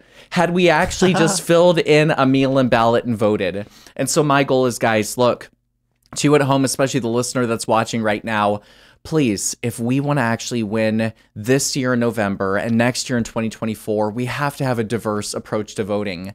And look at Pennsylvania. We got 80,000 Amish. I am calling for the Amish who get married on Tuesdays in November because they are baby making machines and they are doubling their population twice in the last century. I want to get a mail in ballot in the hands of every Amish person in America, and I want to put drop boxes in every Amish enclave. I think this is great. I Do you remember love all the videos of like the the Amish carriages with the Trump banners on? Yes, I've those never are seen them do it for Biden, but maybe they'll come out this year. I want to jump to this uh, this uh, tweet from Marco Rubio here. Marco Rubio tweeted, "I don't want. Actually, you know, I'm gonna play. I'm gonna play his video statement instead. Just we'll just we'll just listen to what he has to say. One of the most important things President Biden needs to make clear tonight is that if U.S. troops, U.S. diplomats, U.S. personnel in the Middle East come under attack by these Iranian backed and controlled Shia militia groups in the region, if they attack our people, we are going to consider that to be an attack by the government of Iran against the United States that will require uh, an extensive uh, response. An Here we extensive go. retaliatory response. Just in the last 24 hours, we've seen an uptick in attacks by these groups against the military forces, and there are troubling indicators that that's going to turn into a full scale campaign, and we can't allow it. It is important the president make it abundantly clear by laying out clear and credible red lines that if Iran crosses, will require us to engage them. I don't want there to be a Middle East war. I don't want the U.S. involved in another Middle East war. But if Iran, through its proxies, decide to attack us, we're going to have to retaliate. And it's important, in order to prevent this, for the president to make that clear tonight. What he basically said is, if anyone attacks our troops, we can just claim it was Iran and then declare war. Well, they never declare war. Just send troops go uh, to go and invade Iran.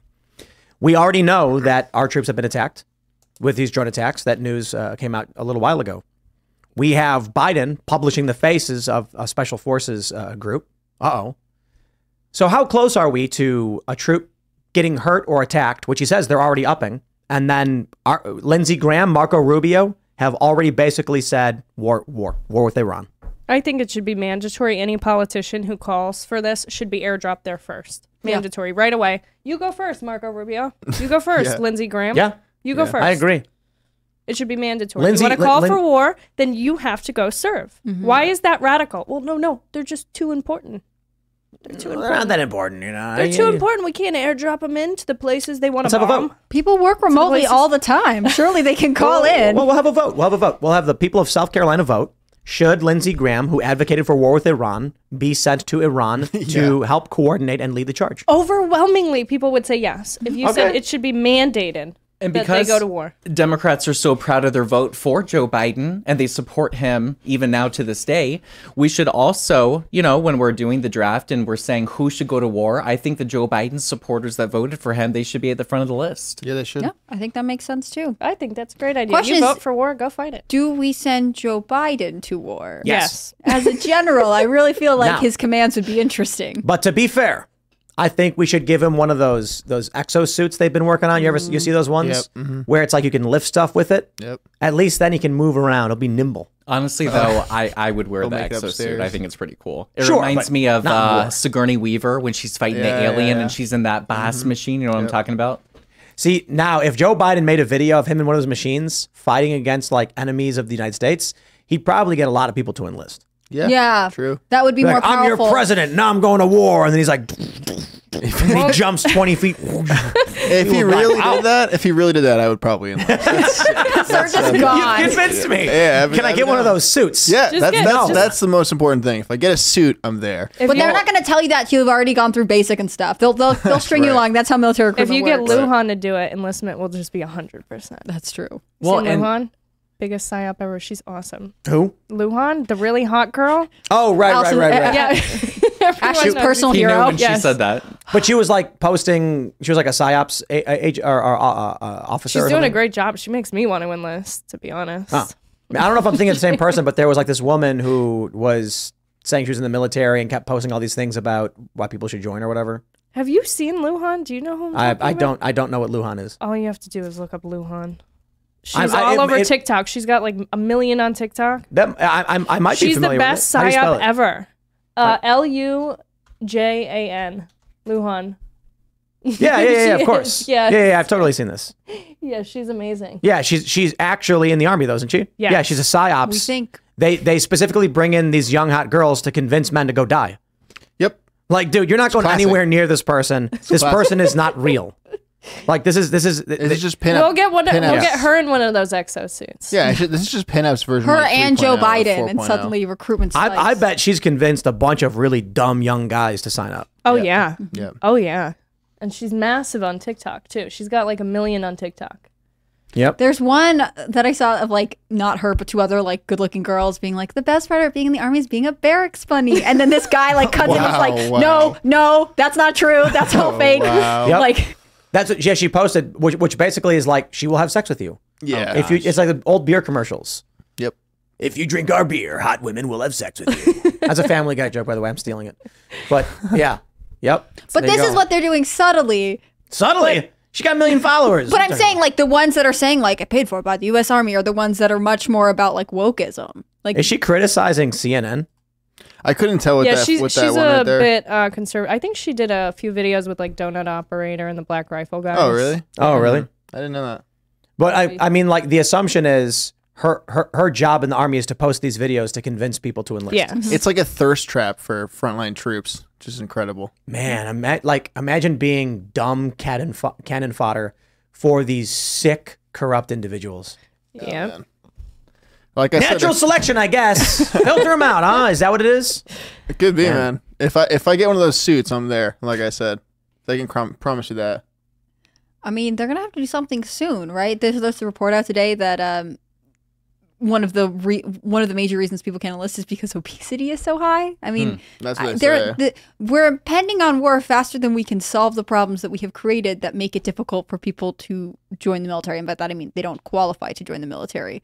And um, other than lowering the standards, which is not really good for a military fighting population, I'm not sure how we get past this issue.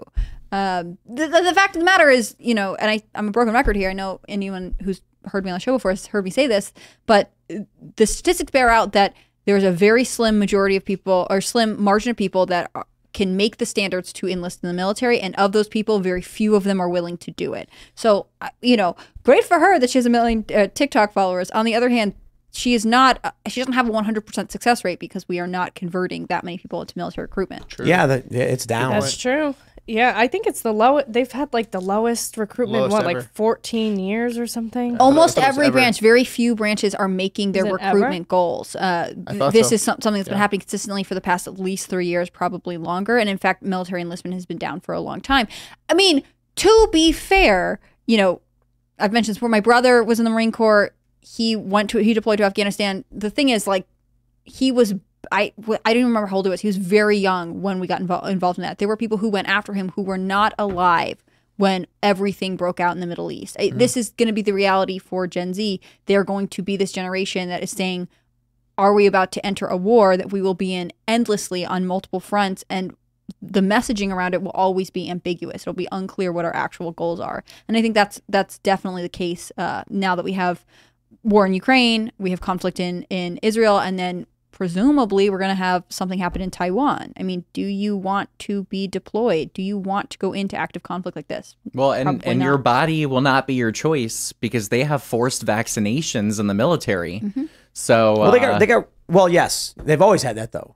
well, but It's mandatory. the COVID shot as well. That will But be I mean, mandatory. like, but this, this is like the, the interesting thing to me. I mean, when you when you sign up, they give you a bunch of injections. You don't even know what you're getting. Yeah, true. The, the story I what I was told by my friends is that you know your basic training. That's like you you walk down a line and then look give you a shot, and then you walk down, you get a shot, and then you walk down, they give you a shot, and like they're giving you all, All your the different vaccines. inoculations. Yeah, yeah. Because it doesn't, I mean, the thing is, you could probably read through the recruitment paperwork, and I'd be happy for anyone to correct me on this, and they might say you're going to get these vaccines, right? Right. But the uh, thing is, once you sign up, you agree to go through them because that is part of making this qualification goal that you you submit to the vaccines that you submit to certain Is it, things. is it is it true that when you enlist your government property? I mean, effectively, right? Something Yeah, like that. Like if you get Something injured that. rock climbing, they consider it damage to government property or something like that. It's why, like, if you uh, are in the military and you get pneumonia while you're skiing, right? You People will trouble. pay out of pocket because it can affect everything that has to do with your job. I mean, your physical body and your wellness are something that they take priority on. It's why, you know, you'll get military guys who pay out of pocket so that they don't have to report certain issues or illnesses or injuries. I got I got to be honest. When I look at this uh, Lujan chick, I See, she she's working. She's still working. no, I, I, it's the opposite. These photos make me think the military is trash, the army is garbage, that people who are serving are losers. Like how many how many young men enlisted because of something as stupid as this? How Oh, dumb yeah. do you have to be for this to be the mm-hmm. reason? Now the people who are like after 9/11 I enlisted, I'm like, wow, those people are those people are tough. Mm-hmm. That's crazy. Mm-hmm. But now like this is what it is. You got the weird wokeness and thirst traps. She's Dude, is that what you're she's doing? bringing TikTok influencers into the recruiting offices. I'm not kidding. She's like doing videos with these TikTok influencers oh. in the recruiting offices. That's how stupid it is. I just, for me personally, and maybe it's because I'm an old man, but this gives makes me feel disdain for the arm for for the institution uh, of the armed forces, not for the soldiers who sign up for good reasons, but like I'm saying, like 10, 20 years, if this is what we have to represent the army, good luck, I guess. Be- I, I kind of feel like the reason recruitment is low is because they're doing this. Yeah, I agree. Look, I talked about this earlier. Victoria's Secret announced they're getting rid of their woke, f- uh, morbidly obese and gross Yep. uh, uh, uh, models. about time. You know, they have like uh, they're not all nasty looking, they, like, but like you know, they have people like Megan Rapinoe, right? And why would a woman want to buy sexy underwear? Is it because she wants to be a world champion soccer player? I really don't think so. I think it's because she wants to attract men. I'm not saying every woman wants to attract men. I'm not saying every woman's goal and only goal is to attract men. I'm saying the purpose of attractive underwear is to be attractive, right? Yeah. You- So women are buying fancy underwear, just like look in the mirror and be like, "Look at me, I'm good." Yeah, some you women just, do. Yeah, sometimes what- just what- buy what- cute underwear. And what makes you think? but you I would look good? agree with your general premise, like lingerie and the the base product of Victoria's Secret would be for the Being attraction. attractive. Yeah, being attractive to. And man. so it is fair to say a lot people often say that women don't wear makeup for men, they wear makeup for other women. And that's and but so here this is the point. When women look at Victoria's Secret, they want to see an objectively attractive woman and they want to emulate that so they can feel like they are also like that woman. They are mm-hmm. objectively attractive. When you put morbidly obese women and ugly women in your ads, women are like, I don't want to look like that. That mm-hmm. woman's gross. And so what happened? Victoria's Secret sales started dropping. They dropped like like 10% or, what- or no, no, I'm sorry, like one, what is it? Went from like 7.5 to like 6.5% or whatever, mm-hmm. or 6.2 or something. Sales dropped. And so now they're abandoning this campaign and they're going back to the angels. This is the same thing I see. You have that Russian military commercial where it's the dude and he's like doing push-ups and he jumps out of a plane and then he lands and he's like, imagine the male power fantasy. It ain't looking at some dainty female and being like, I, I see this and I'm like, I kind of feel like the people that are going to be attracted to the military are like, you know, very girly, effeminate boys who want to put on fox ears and em- emulate that. That's who they'll attract. If they had like some super ripped dude punching through a brick wall, they, like I just watched all four Expendables movies. I'm like, this is what men watch apparently. Like not literally, but look at Die Hard. Look at look at these movies where like yippee ki yay and he pulls the gun out and he shoots the bad guy. That's not this. So they're like, maybe we can attract stupid young men because they want to have sex with girls. yeah, I mean, probably yeah. But young men I- are having I- less sex than ever. But then I throw it to the Victoria's Secret angle that when men are thinking about a goal, most men are probably not like, man, I really want to be what? What does a man want to be when he sees this? When you when you put the Wade? commercial, the Marines had a commercial where uh, when everyone was ragging on the army because they had that I have two moms and they were like, why is the army doing this? The Marines had a commercial where a guy like rises up out of the swamp with like, you know, paint on his face and a rifle and starts moving forward, and it was much tougher. That's the adventure guys are seeking, that they're feeling like a call to action, a purpose. This is not that. Well, and the Marines in particular have consistently made the recruitment goals because you know they are selling uh, much more of a fraternity of of this very enclave niche. Mm-hmm. There is a culture, not that other branches don't, but the unique the Marines is sort of known. I mean, what is that movie, Full Metal Jacket? People are sort of aware of what comes with being a Marine. There's an inherent toughness. It's the same reason that they're able to make recruitment goals for things like Green Berets or Navy SEALs, is because those are sort of these aspirational and these elite positions that men are driven to seek out. I Well- don't think that these tactics are serving a purpose because in some ways they're directionless. They're not capitalizing on who is actually looking to have a place in the military. What I what I would- what we, people super chatted us this last time that when we were talking about the the army commercial where it's like I have two moms and I'm in the army. And then the Marines commercial is like, I'm a Marine. And they were like, it's because the army's very administrative. Like they don't they don't care if they attract a bunch of like effeminate loser guys Yeah. with no self esteem because they're gonna make you type on a computer or Yeah. something. You need people on the desks, otherwise stuff doesn't work. Yeah. But that's just sad. But that maybe It means is. The shouldn't be army the is, case. is too big, you know? Like, is that Maybe, just saying maybe. essentially they have too many administrators to function correctly? I mean, what are we actually doing? Because ultimately we do pay for the service members. Yeah. We, the guess. taxpayers, Yeah, pay for but the I service mean, Hey, look, somebody- war is somebody's- changing too. You know, it's like it's like you know you watch those old movies about like the knight and he has the squire and the squire has to like pick up the horse's crap and just do all the really awful stuff. Like someone's got to do that. You know, so if you want to be that, then you can go hang out with this chick and be the person who picks up the crap for the for the actual heroes and the and the manly men who are in the Marines and special forces and stuff like that. There you go. Maybe there's a place for everybody in the military. I don't mean that literally though, right? I know that the people there's there's a lot of good people in the army who signed up for good reasons. I'm just really disgusted by the attempt to, to, to like this is their recruit like this is the manipulation like ah it's just I find But like I said, this is the influencer who's on social media as like a third platform. But on mainstream media, if you look at TV commercials, it's not this. They're Yeah, not it's I have bringing this moms. girl. Exactly. So they're trying to play Same both thing. fields. And both fields. That's the same thing. see, I feel like it's just two different sides of the same coin. But like they are not sticking to, oh, I have two moms and I'm feminist and whatever else. They're bringing out this girl. Alpha, strong, arrogant, whatever you want to call them, guys are not going like, oh, I bet she'll date me if I enlist. They're Yeah, going that's like, very true. they're going. I want to do more pull-ups. I want to. I want to be something greater than myself. I want to go on that mission. I want to save the world. Hell yeah. the same people who are looking at the I have two moms, these are the male feminists who are like, I, I, I'm feminist. Did, did I say the right thing? Will you date me now? That's what. That's basically what it is. Mm-hmm. I just think it's gross. Anyway, we're gonna go to super chat. So if you haven't already, would you kindly smash that like button, subscribe to this channel, share the show with your friends, and head over to timcast.com to become a member by clicking join us. You don't want to miss the members only uncensored show. It's gonna be lit. It will be based AF, as the kids say. All right. They do they do say it, as I'm told. Everybody agrees. Clint Torres says, Howdy people. Howdy, Clint. You are number one. You got him there at 740, right on the dot. Good one, dude. Aw, Dime King put first. The great thing about lifting and cardio is that you build up the areas around injuries, lessening the strain. You were not first, sir. You were second. Sorry, but your But uh, statement's good, true. good try, good try. Ben Hancock says it's 2:30 a.m. here. Sleep is for the weak. Got to watch some Timcast. Also first. No, look at that. Everyone's trying now, but you're just not getting it. Clint got it. I, I don't even know how he got it because at 7:40 is when the link goes live, and good luck. I don't know how you find. It. I think I think an email goes out if you if you hmm. click the bell icon and then enable notifications. Oh, right, right. I don't know. That sometimes never even works. Maybe. I'm not getting notifications even this week at all. Culture Abduction says, I'll be honest, I'm tired of living through major historical events, but keep up the great work. Scott, you are a real one in the Timcast crew. Unalaska awaits. You. can always just go there, turn the internet off, and you won't even realize anything's happening until one day the sky starts on fire and you're like, well, Somebody tweeted at me that Amelia, that Mexican restaurant that we found Unalaska, they're like, "It's good. I went there when I oh, was in Oh, man. the Navy." Wow. So look, there's at least a good restaurant there. On Alaska is a city in the Aleutian Islands of Alaska.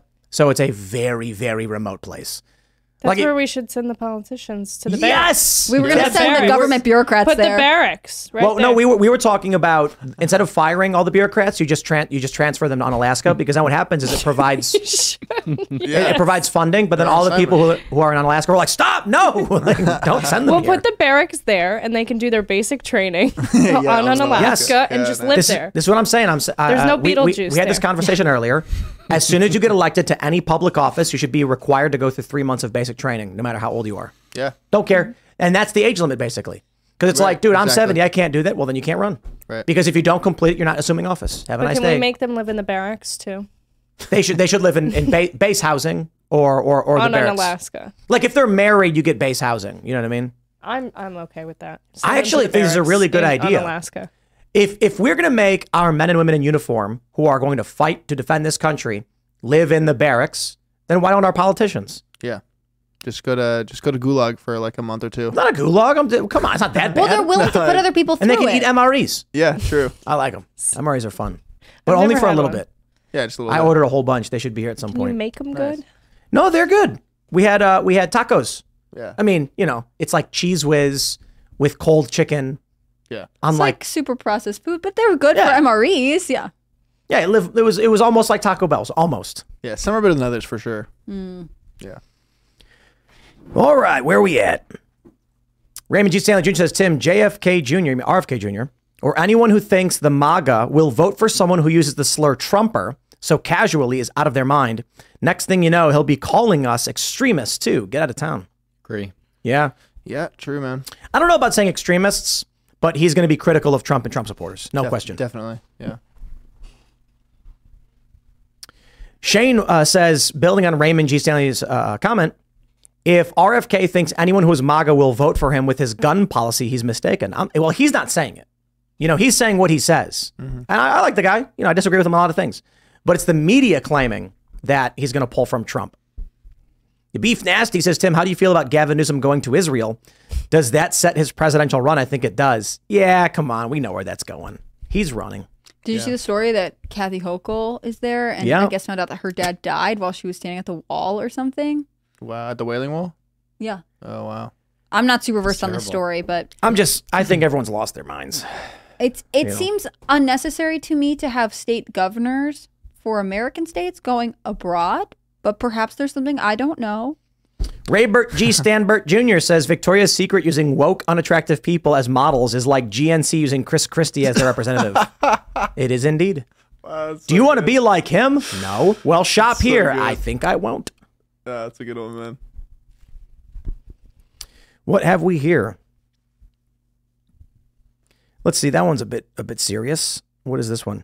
Weber J says, "Can you tell us what AI program y'all use to create that drawing of Ashley? Pretty hot." It was uh, uh, Jessica, our, our graphic designer, who quickly whipped up a crude drawing because we needed something fast for the thumbnail. They forgot Oh, to no. put my boots. These comments Yeah. are so good. People are like, had to shake to make sure it was real. Seriously, the best thumbnail ever. Amazing work. totally legit picture for sure. That's what it's all about. I You know what's funny too is like I know that if I've ever if I ever did a deal with any like corporate outlet, we would never be allowed to do that. Like all of these big companies, if they signed, if, if I did a deal with any one of them, it's like, oh yeah, we'll have Timcast on your network. They would never let us have fun. I'd be like, the person's gonna be late. We're gonna make a crude drawing a thumbnail. A thumbnail. Like, no, just just pull something off Google. No, Don't get don't do- yeah, don't don't do that. Don't don't do that. And it's funny because like I don't know, maybe it would be more successful if we didn't have fun, but at least I'm having fun. No, I think it would be less successful if you didn't have fun. I think it's Yeah. a little less authentic. Like this is what you thought was funny, and so it sets the tone for the night. Not I don't know. I think it's funny.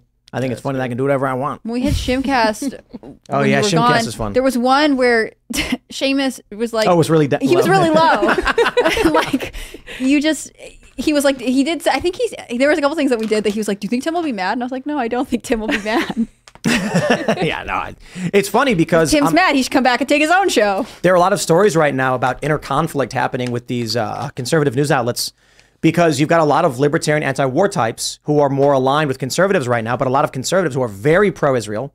There was a poll I saw on Twitter just during the show that said 57% of Republicans agree with sending military support to Israel, whereas Democrats and independents don't, which is interesting. Yeah. And so it makes sense. And, uh, you know, we here at Timcast, we've got very anti-Israel and very pro-Israel employees. And I'm just like, oh, whatever, man. Like, what am I supposed to do? Well, also we're a free speech outlet, right? Like, Uh, yeah, and and there, like I have my limits. Like I was saying, like if someone here was actively working against our values in the culture war, like mm-hmm. I I wouldn't want that. you wouldn't want them here. But al- also the issue is people are complaining like, why are you having people who are saying this about Israel? Why are you having people who aren't defending Israel? And I'm like, bro, it's a big issue. But in six months, we're going to be talking about something totally different. And it makes no sense for me to go police the opinion of someone who's been working here for a year or two when next year we're going to be talking about something else. And this is just one political issue. There's like a million issues to discuss. It's, it's, it's crazy to me, but people are being silenced. You know, it's not my, it's not my place to speak out for some of these other conservative outlets, but I think it's fairly obvious. Anybody who thought gave it uh, gave it a few seconds to think about. there are a bunch of conservative outlets that are telling their employees they can't be critical of Israel. Yeah. You know, Yep. Me, I'm like, you know, just make sure your criticism is founded in, in fact and reality and, and, and make your argument. Make your Well, argument. and We're right. that's why free speech absolutism and making sure that wherever you're at is a free speech absolutist is so important. Because I'm not I'm not I'm not a free speech absolutist. What do you mean? Like for, uh, like I think that there are certain reasonable limits like don't instruct people on how to commit crimes. Yeah, but that would be illegal anyways. But but ab, free speech absolutism is there are people literally saying unless you commit the act you've done nothing wrong and saying it is no problem. And I understand that argument and and that's that's not a bad argument. But for me I'm kind of like I personally don't- I don't know about making it illegal or whatever, but it is.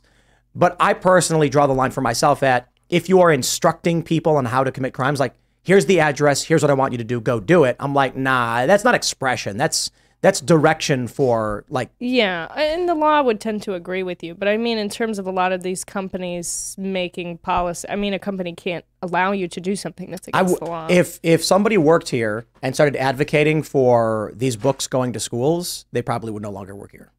Hmm. You know what I mean? Like, But that's because they're against the values of the company at that point. and and but- and this is the same argument the left uses when Pepsi fires someone for not holding their mm-hmm. values. That's why I'm like, I'm not a free speech absolutist. It's just what what what are our moral values? These creepy books with with adult content should not be in schools. And if someone here started saying, I'm going to start advocating for that, I'd be like, I first, I got to be honest, I wouldn't even fire him. I'd be like, we're gonna have a talking to about this. Like, I'm, we're gonna hang out, we're gonna discuss this, and you're gonna explain what your position is. But I got to be honest, if you're now like working here and espousing something that drastic to our values, like I'm probably gonna ask you to leave. But it's gonna be more like, I don't think you will like being here, and I don't know why you are here if you if you disagree with this that much. The issue Yeah, for the left point, is why are they here? Right. The issue for the left is Pepsi doesn't care about the political opinions of a person. The left will attack Pepsi, and then Pepsi will be like, okay, fine, we'll fire him. Very different from me being like, you are actively working against our values and our mission. You know? Mm-hmm.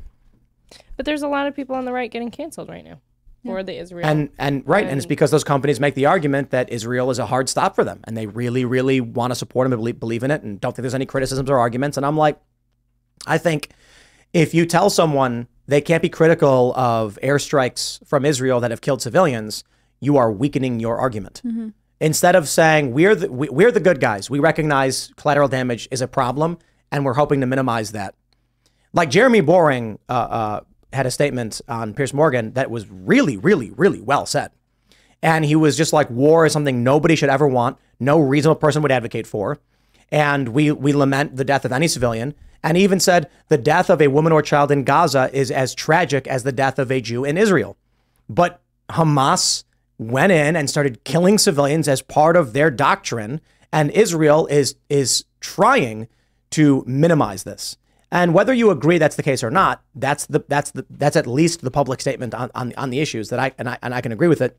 But I mean, a reasonable person just says like, dude, we wish nobody was fighting and nobody died. You know, if someone came out here and started screaming and chanting and, and advocating for for killing civilians and stuff like pro Hamas, same conversation. I'd be like, I don't think you agree with our values or want to be a part of this, and so I have to question why it is you are here in the first place. But you're allowed to criticize collateral damage and Israel, and I I, I- I get it. But it makes your argument stronger when you acknowledge these things. All right, we'll read some more super chats. Cy, uh, Cyberus says Biden admin leaked Delta troops photos on Twitter earlier today. They essentially signed those guys' death warrants. Yeah, we mentioned that. It's crazy. Yep. All right, where are we at? Overfree says, as a Marine, I was always told Marines can be deployed by the president on minutes' notice without House or Congress. Yep. I believe so. Commander in chief.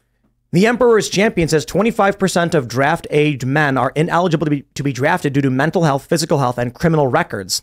The draft would be more than Gen Z. No, no, no, for sure, but Gen Z's 1st mm-hmm. Yeah. They're, they're not going to be like, well, Gen Z is a little dysfunctional, so we're going to go for the 40 year olds. No. They're going to be like, well, how many functional guys can we get out of Gen Z? Mm-hmm.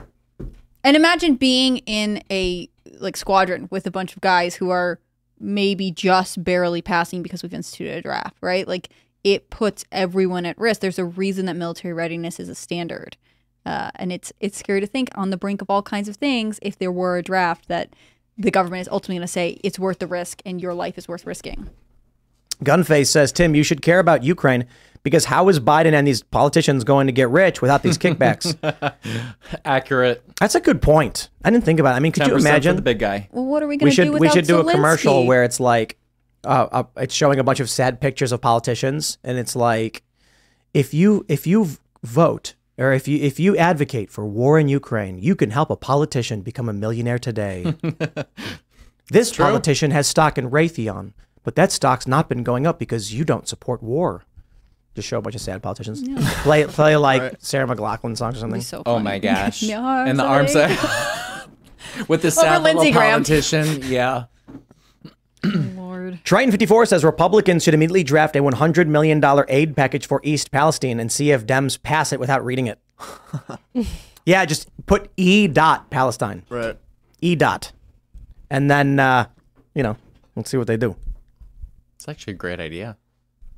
Yep. Scott writes it down in his idea notebook. No, honestly, I just wrote it down in my head. Yeah, just say it means Gaza, East Palestine. The Doge Bird says, Hey, dude, look at the video going around of a bunch of students from the Bay Area that were chanting from the river to the sea. Yeah. Uh. This should have been shut down by school staff. We are compromised at the educational level and the top.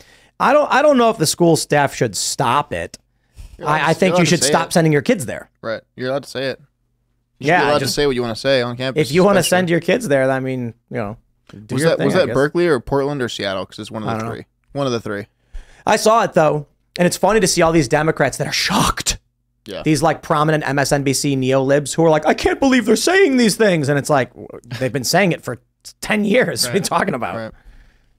Well, Dan Crenshaw was calling for Hilton to cancel a pro-Palestine. Crenshaw Yeah, was. Yes, he. Uh, someone. I think it was Jeremy Frankel called it pro-Hamas, but it wasn't pro-Hamas. It was. I think it was Rashida Tlaib was there. It was just pro-Palestine. Then it was pro Hamas. But Right. Dan Crenshaw yeah, said. you know.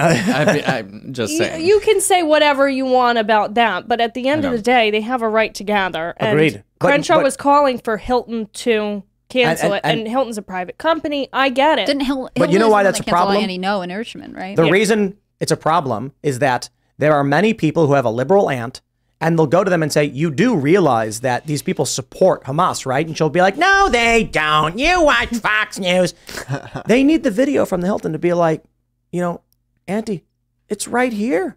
Here's, the here's said. here's the video of them saying it. Well, you're right. The answer is to make them famous, to make them infamous. True. And you know, when some people are like, "Scott, we need to get AOC out of there," etc. Honestly, I'm happy in part that these radical extremist regressive socialists are in Congress because they are showing a mirror of what the Democratic Party is. They're broadcasting to the entire world of who they are. Yeah. I don't want them to be able to hide behind moderate Democrats that are saying the right thing, that are speaking the right words, but then secretly they're helping our enemies and funding them. So, no, I want the Democrats to show exactly who they are to the world. Well, that's why you have to be anti censorship. Mm-hmm. When the ideas are out in the light, they're able to be challenged, they're able to be exposed. Anti political censorship. Yes. Yeah. Yes. Some censorship is good, like when you censor images of child abuse and stuff. Well, yes. Right. But I think its a distinction's important Yeah. because when I was talking to that uh, lefty woman on Culture War, and she was, I was complaining about these books because we have a bunch of them that have adult material in them. And she was like, So you're for censorship? And I was like, Yes, no question. Absolutely. There's a lot of really great censorship, like child abuse photos or graphic content being given to kids. Censor all of that. Political speech for adults, very different question. But they try to use, they try to play that manipulation like, I thought you were opposed to censorship. And it's like, Yeah. dude, I'm opposed to giving children books with adult materials in it. And if you want to call that censorship, please do so. When I say censorship, I'll say political censorship from now on so you can understand and you can stop trying to manipulate people. Make it easier for them. All right, Dan Stanger says, "Can we start a billboard campaign of a vote for Biden is a vote for a draft, or is it against the rules? It is not. What you Yes. can't what you what you can't do is claim to be Democrats supporting a draft. That's uh, some kind of manipulation. I don't know if you're not allowed to do that. But if you made a billboard that just said, basically, if you vote for Biden, you will you are voting for a draft. That is totally normal political uh, ad campaigning. Totally legal. And true. Right, exactly. It's just when you when you try and pretend to be the party and then you know what like false flag them or whatever is when you're getting into murky Just territory. misrepresentation. Yeah. Betsy Baff says I shouldn't be drinking coffee at night, but it's Appalachian nights, so all good. it is great. Um, we have Sleepy Joe, you know, decaf. It's a great name. Shout out to the to the members. I almost had some unwoke decaf tonight, but I had French roast. yeah, I want to just try it, just to try all of them, you know. So Yeah. I'll get it done eventually. Here. yeah, I like stand your grounds. yeah, that's that's my favorite one so far. Yep. by the- For Medium. everyone, everyone checking out. Or you Yeah. could do a really strong coffee brand that so strong it even wakes up Sleepy Joe. You could do it the other way. Well, we're doing Alex Stein's. we're doing Alex Stein's primetime grind, two times caffeine. Oh my God. Yeah, and so uh, The that's commercial for that's going to be amazing. oh, it's gonna be And loud. so good. we're gonna unleash Alex Stein onto the streets and just be like. Actually, I'm not going to unleash him. I'm going to be like, bro, whatever you do, it's all you because I don't want to be involved in whatever, whatever you're getting involved in. But it is going to be fun. And then uh, Alex uh, said he doesn't want any of the proceeds. He wants the proceeds to go to a cat charity. That's beautiful. So we're Good gonna guy, we're gonna have a portion of all the revenue generated go to uh, like we'll we'll cover our costs and then we'll have the the rest go to Yeah. okay, Oh, that's so nice. I love that. Yeah. But we'll we got to figure out what the, what the hard numbers are. I don't want to I don't want to overcommit because we need like we need to cover the cost of the bag. Then you need a little bit of buffer that goes in the savings so that we can expand or grow. And then after that, we'll give it to a, a cat charity. So we're not going to you know try to profit off of it. We're not going to try to in personally increase our wealth with it, but we want to expand the brand and succeed. So a portion of it will go to like marketing and stuff. yeah, then that's become my favorite real fast. And then we're uh, working on Ian's graphene dream. Nice. We got to figure nice. it's it's going to be a dark roast of some sort, obviously. But uh, Ian's Ian's graphene dream. He looks good too. He's been working out a lot. He's, you, you Putting get on a addicted. little bit of muscle. Talking about religion, also, you know, waving all kinds of American flags. It's just the right right wing pipeline all the way. As soon as he started working out and started feeling better, and like getting addicted to it, all of a sudden he started. I'm like, he's going to be conservative now. And then He's like a domestic terrorist now. That's what they said, mm. right? it's it's like three months later. He's been working out. He comes on the show. He's like, I prayed to Jesus for the first time. Yeah. it's like, oh, here we go. Did he really? Yeah. no, he that's did. Completely serious. Yeah. I can attest to this. This is why they don't want us working out. All right. That's how you find God. it's a straight path to extremism. Yeah, and he wants to be a colonial now too. Just take over other places. Yeah. Take all the land. Adding Yeah. states and stuff. Add states. Yeah. All right, Joe Spinell says the Sidney Powell issue will go nowhere because during court and in the papers she agreed to, Trump was never named once in any of the pleas, no implications. Many attorneys have already said this is a nothing burger. So, like, like I was saying earlier, it's, a, it's an emotional issue, not a fact issue. The people who are going to file lawsuits against Trump aren't going to file legitimate lawsuits. They're going to argue Sidney Powell's uh, guilty plea, and they're going to name anyone who pled guilty, uh, pleaded guilty, or anyone convicted proves that Donald Trump was engaged in an act of insurrection, and then they're going to hope some liberal judge just bangs gavel. That's it. All it takes Yep. One little judge somewhere, and then Trump will have to appeal it, and then they'll do it in a bunch of different districts, and it'll be they're going to pepper Trump with these lawsuits. And they might even argue that Trump doesn't have standing to defend himself because it's a constitutional question, not a Trump individual question. Who knows? Oh, true. Yeah. Paul Tascalo says Powell plea is good for Trump. She's already a wacky witness via her wild independent statements. Hmm. Now that she's working with prosecution, it's very easy to impeach her as a witness. Good from in court trial perspective. Yes, but media wise, and and and look, you don't need to be convicted of a crime to be disqualified under the 14th Amendment. What they need is some legal precedent saying that Trump's lawyers and and you know personnel engaged in insurrection have pleaded guilty to it. Then there you go. They're not calling it, they're going to say election interference for the intent of overthrowing election is an insurrection. Trump was their boss. These were his personnel. This proves it. They don't need to get a conviction of Trump over this. All right. Gun Griffin says, Tim, I'd like to be an isolationist country, but our involvement in World War I and II happened because the U.S. stayed neutral until dragged into the losing side in the 11th hour. Our current foreign policy is to avoid that again. And it is stupid because it seems to be creating it. That's that's about it.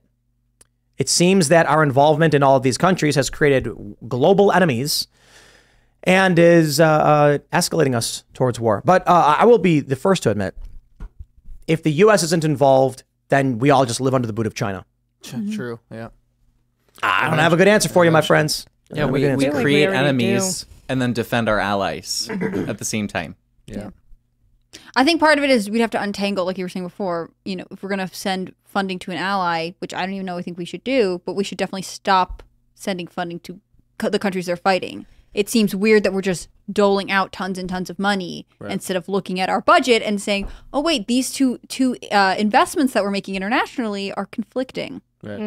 That's something that I've been I've been thinking about for I've been thinking about this for a while. Uh, I think China is not as it may be impossibly strong as we think they are, but if we keep pushing all of our money all around the world like we are right now, we will they will soon catch up to us and they will soon become very scary. So Terry O says Scott registered me to vote in is it Hawaii? He is amazing. We are in this together, whether we like it or not. Love you, Scott. I love you too.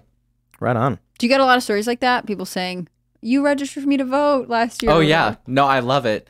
And I, I write handwritten thank you letters too, and I did that a lot in 2017. And people are like, Scott, I still have your handwritten letter. It's on my my fridge. No, I love those kinds of stories. You know. That's so cool. All right. The Dude Abide says, Hey guys, I love the show and the work you do, but can we stop saying when World War III starts? If World War III starts, we lose. Tim, you once said we win the culture war by not being sad sacks, beat the drum to rally. We can do the same in preventing World War III. Here, here. Um, and that is vote for Donald Trump. It is not perfect that a vote for Donald Trump will will save us. I do think strong possibility that Trump would be advocating for aid for Israel all the same. But Trump is more likely to fire, less likely to start a war, more likely to secure our borders, and all that good stuff. So it's your best bet. Not that it's a perfect bet. That is probably that. That's right. That's the best bet. is voting for Well, Trump and he would- statistically. he would be funding without boots on the ground and he also cut US aid to Palestine and he wasn't giving billions of dollars to Iran at the same time. So Right. really it's important to point that out. I do wonder how he would handle this situation currently, though, in I don't think Israel. we'd be in this situation. I Yeah, I, I- do too, I- but assuming that we did get into it, I do wonder how he would handle it since he I was don't- a friend to Israel. My button is bigger than yours. Would yeah, you see that? I think Yeah, there's a that's little bit of standoff mentality. and it actually works, Yeah, right? I that was such a good tweet. It was There's a big question about whether or not any of these countries are actually willing to engage in warfare. true. Yeah, And everyone uh, assumes they will. Right. Most of them don't want to, but the slow boil will bring them to. That's why when Trump said to Xi and to Putin, I'll nuke you, not your countries, you, they were like, okay, okay. because it's a, it's a question of like, look, if you got a million dollars, you can go to the beach, you can buy a nice car, or you can sue somebody, spend $300,000, $400,000. It's like, that's a headache, man. This is why most people don't sue. It's so difficult to go to war with another person in the in in in, in a legal in a, in a civil suit.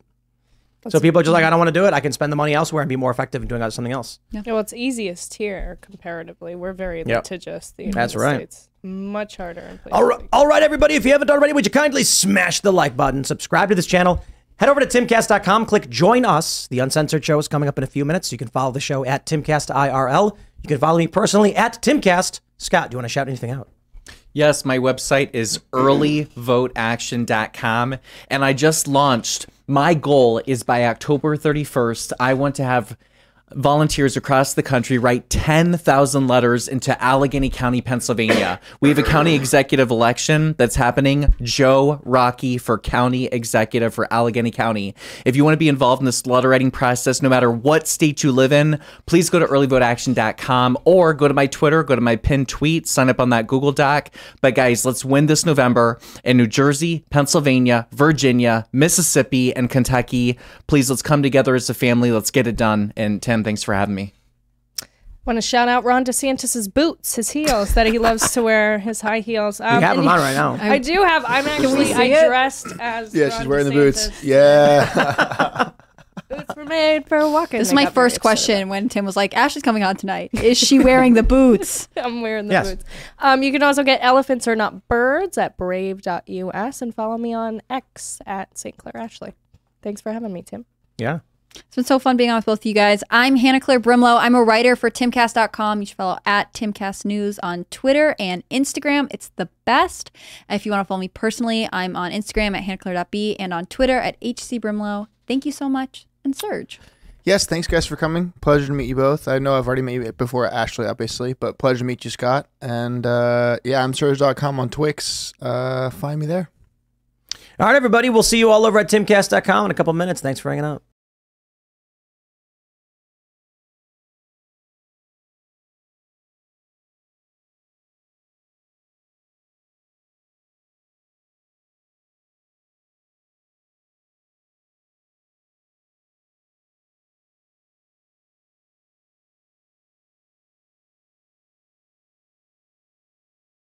For the ones who work hard to ensure their crew can always go the extra mile, and the ones who get in early so everyone can go home on time, there's Grainger, offering professional grade supplies backed by product experts so you can quickly and easily find what you need.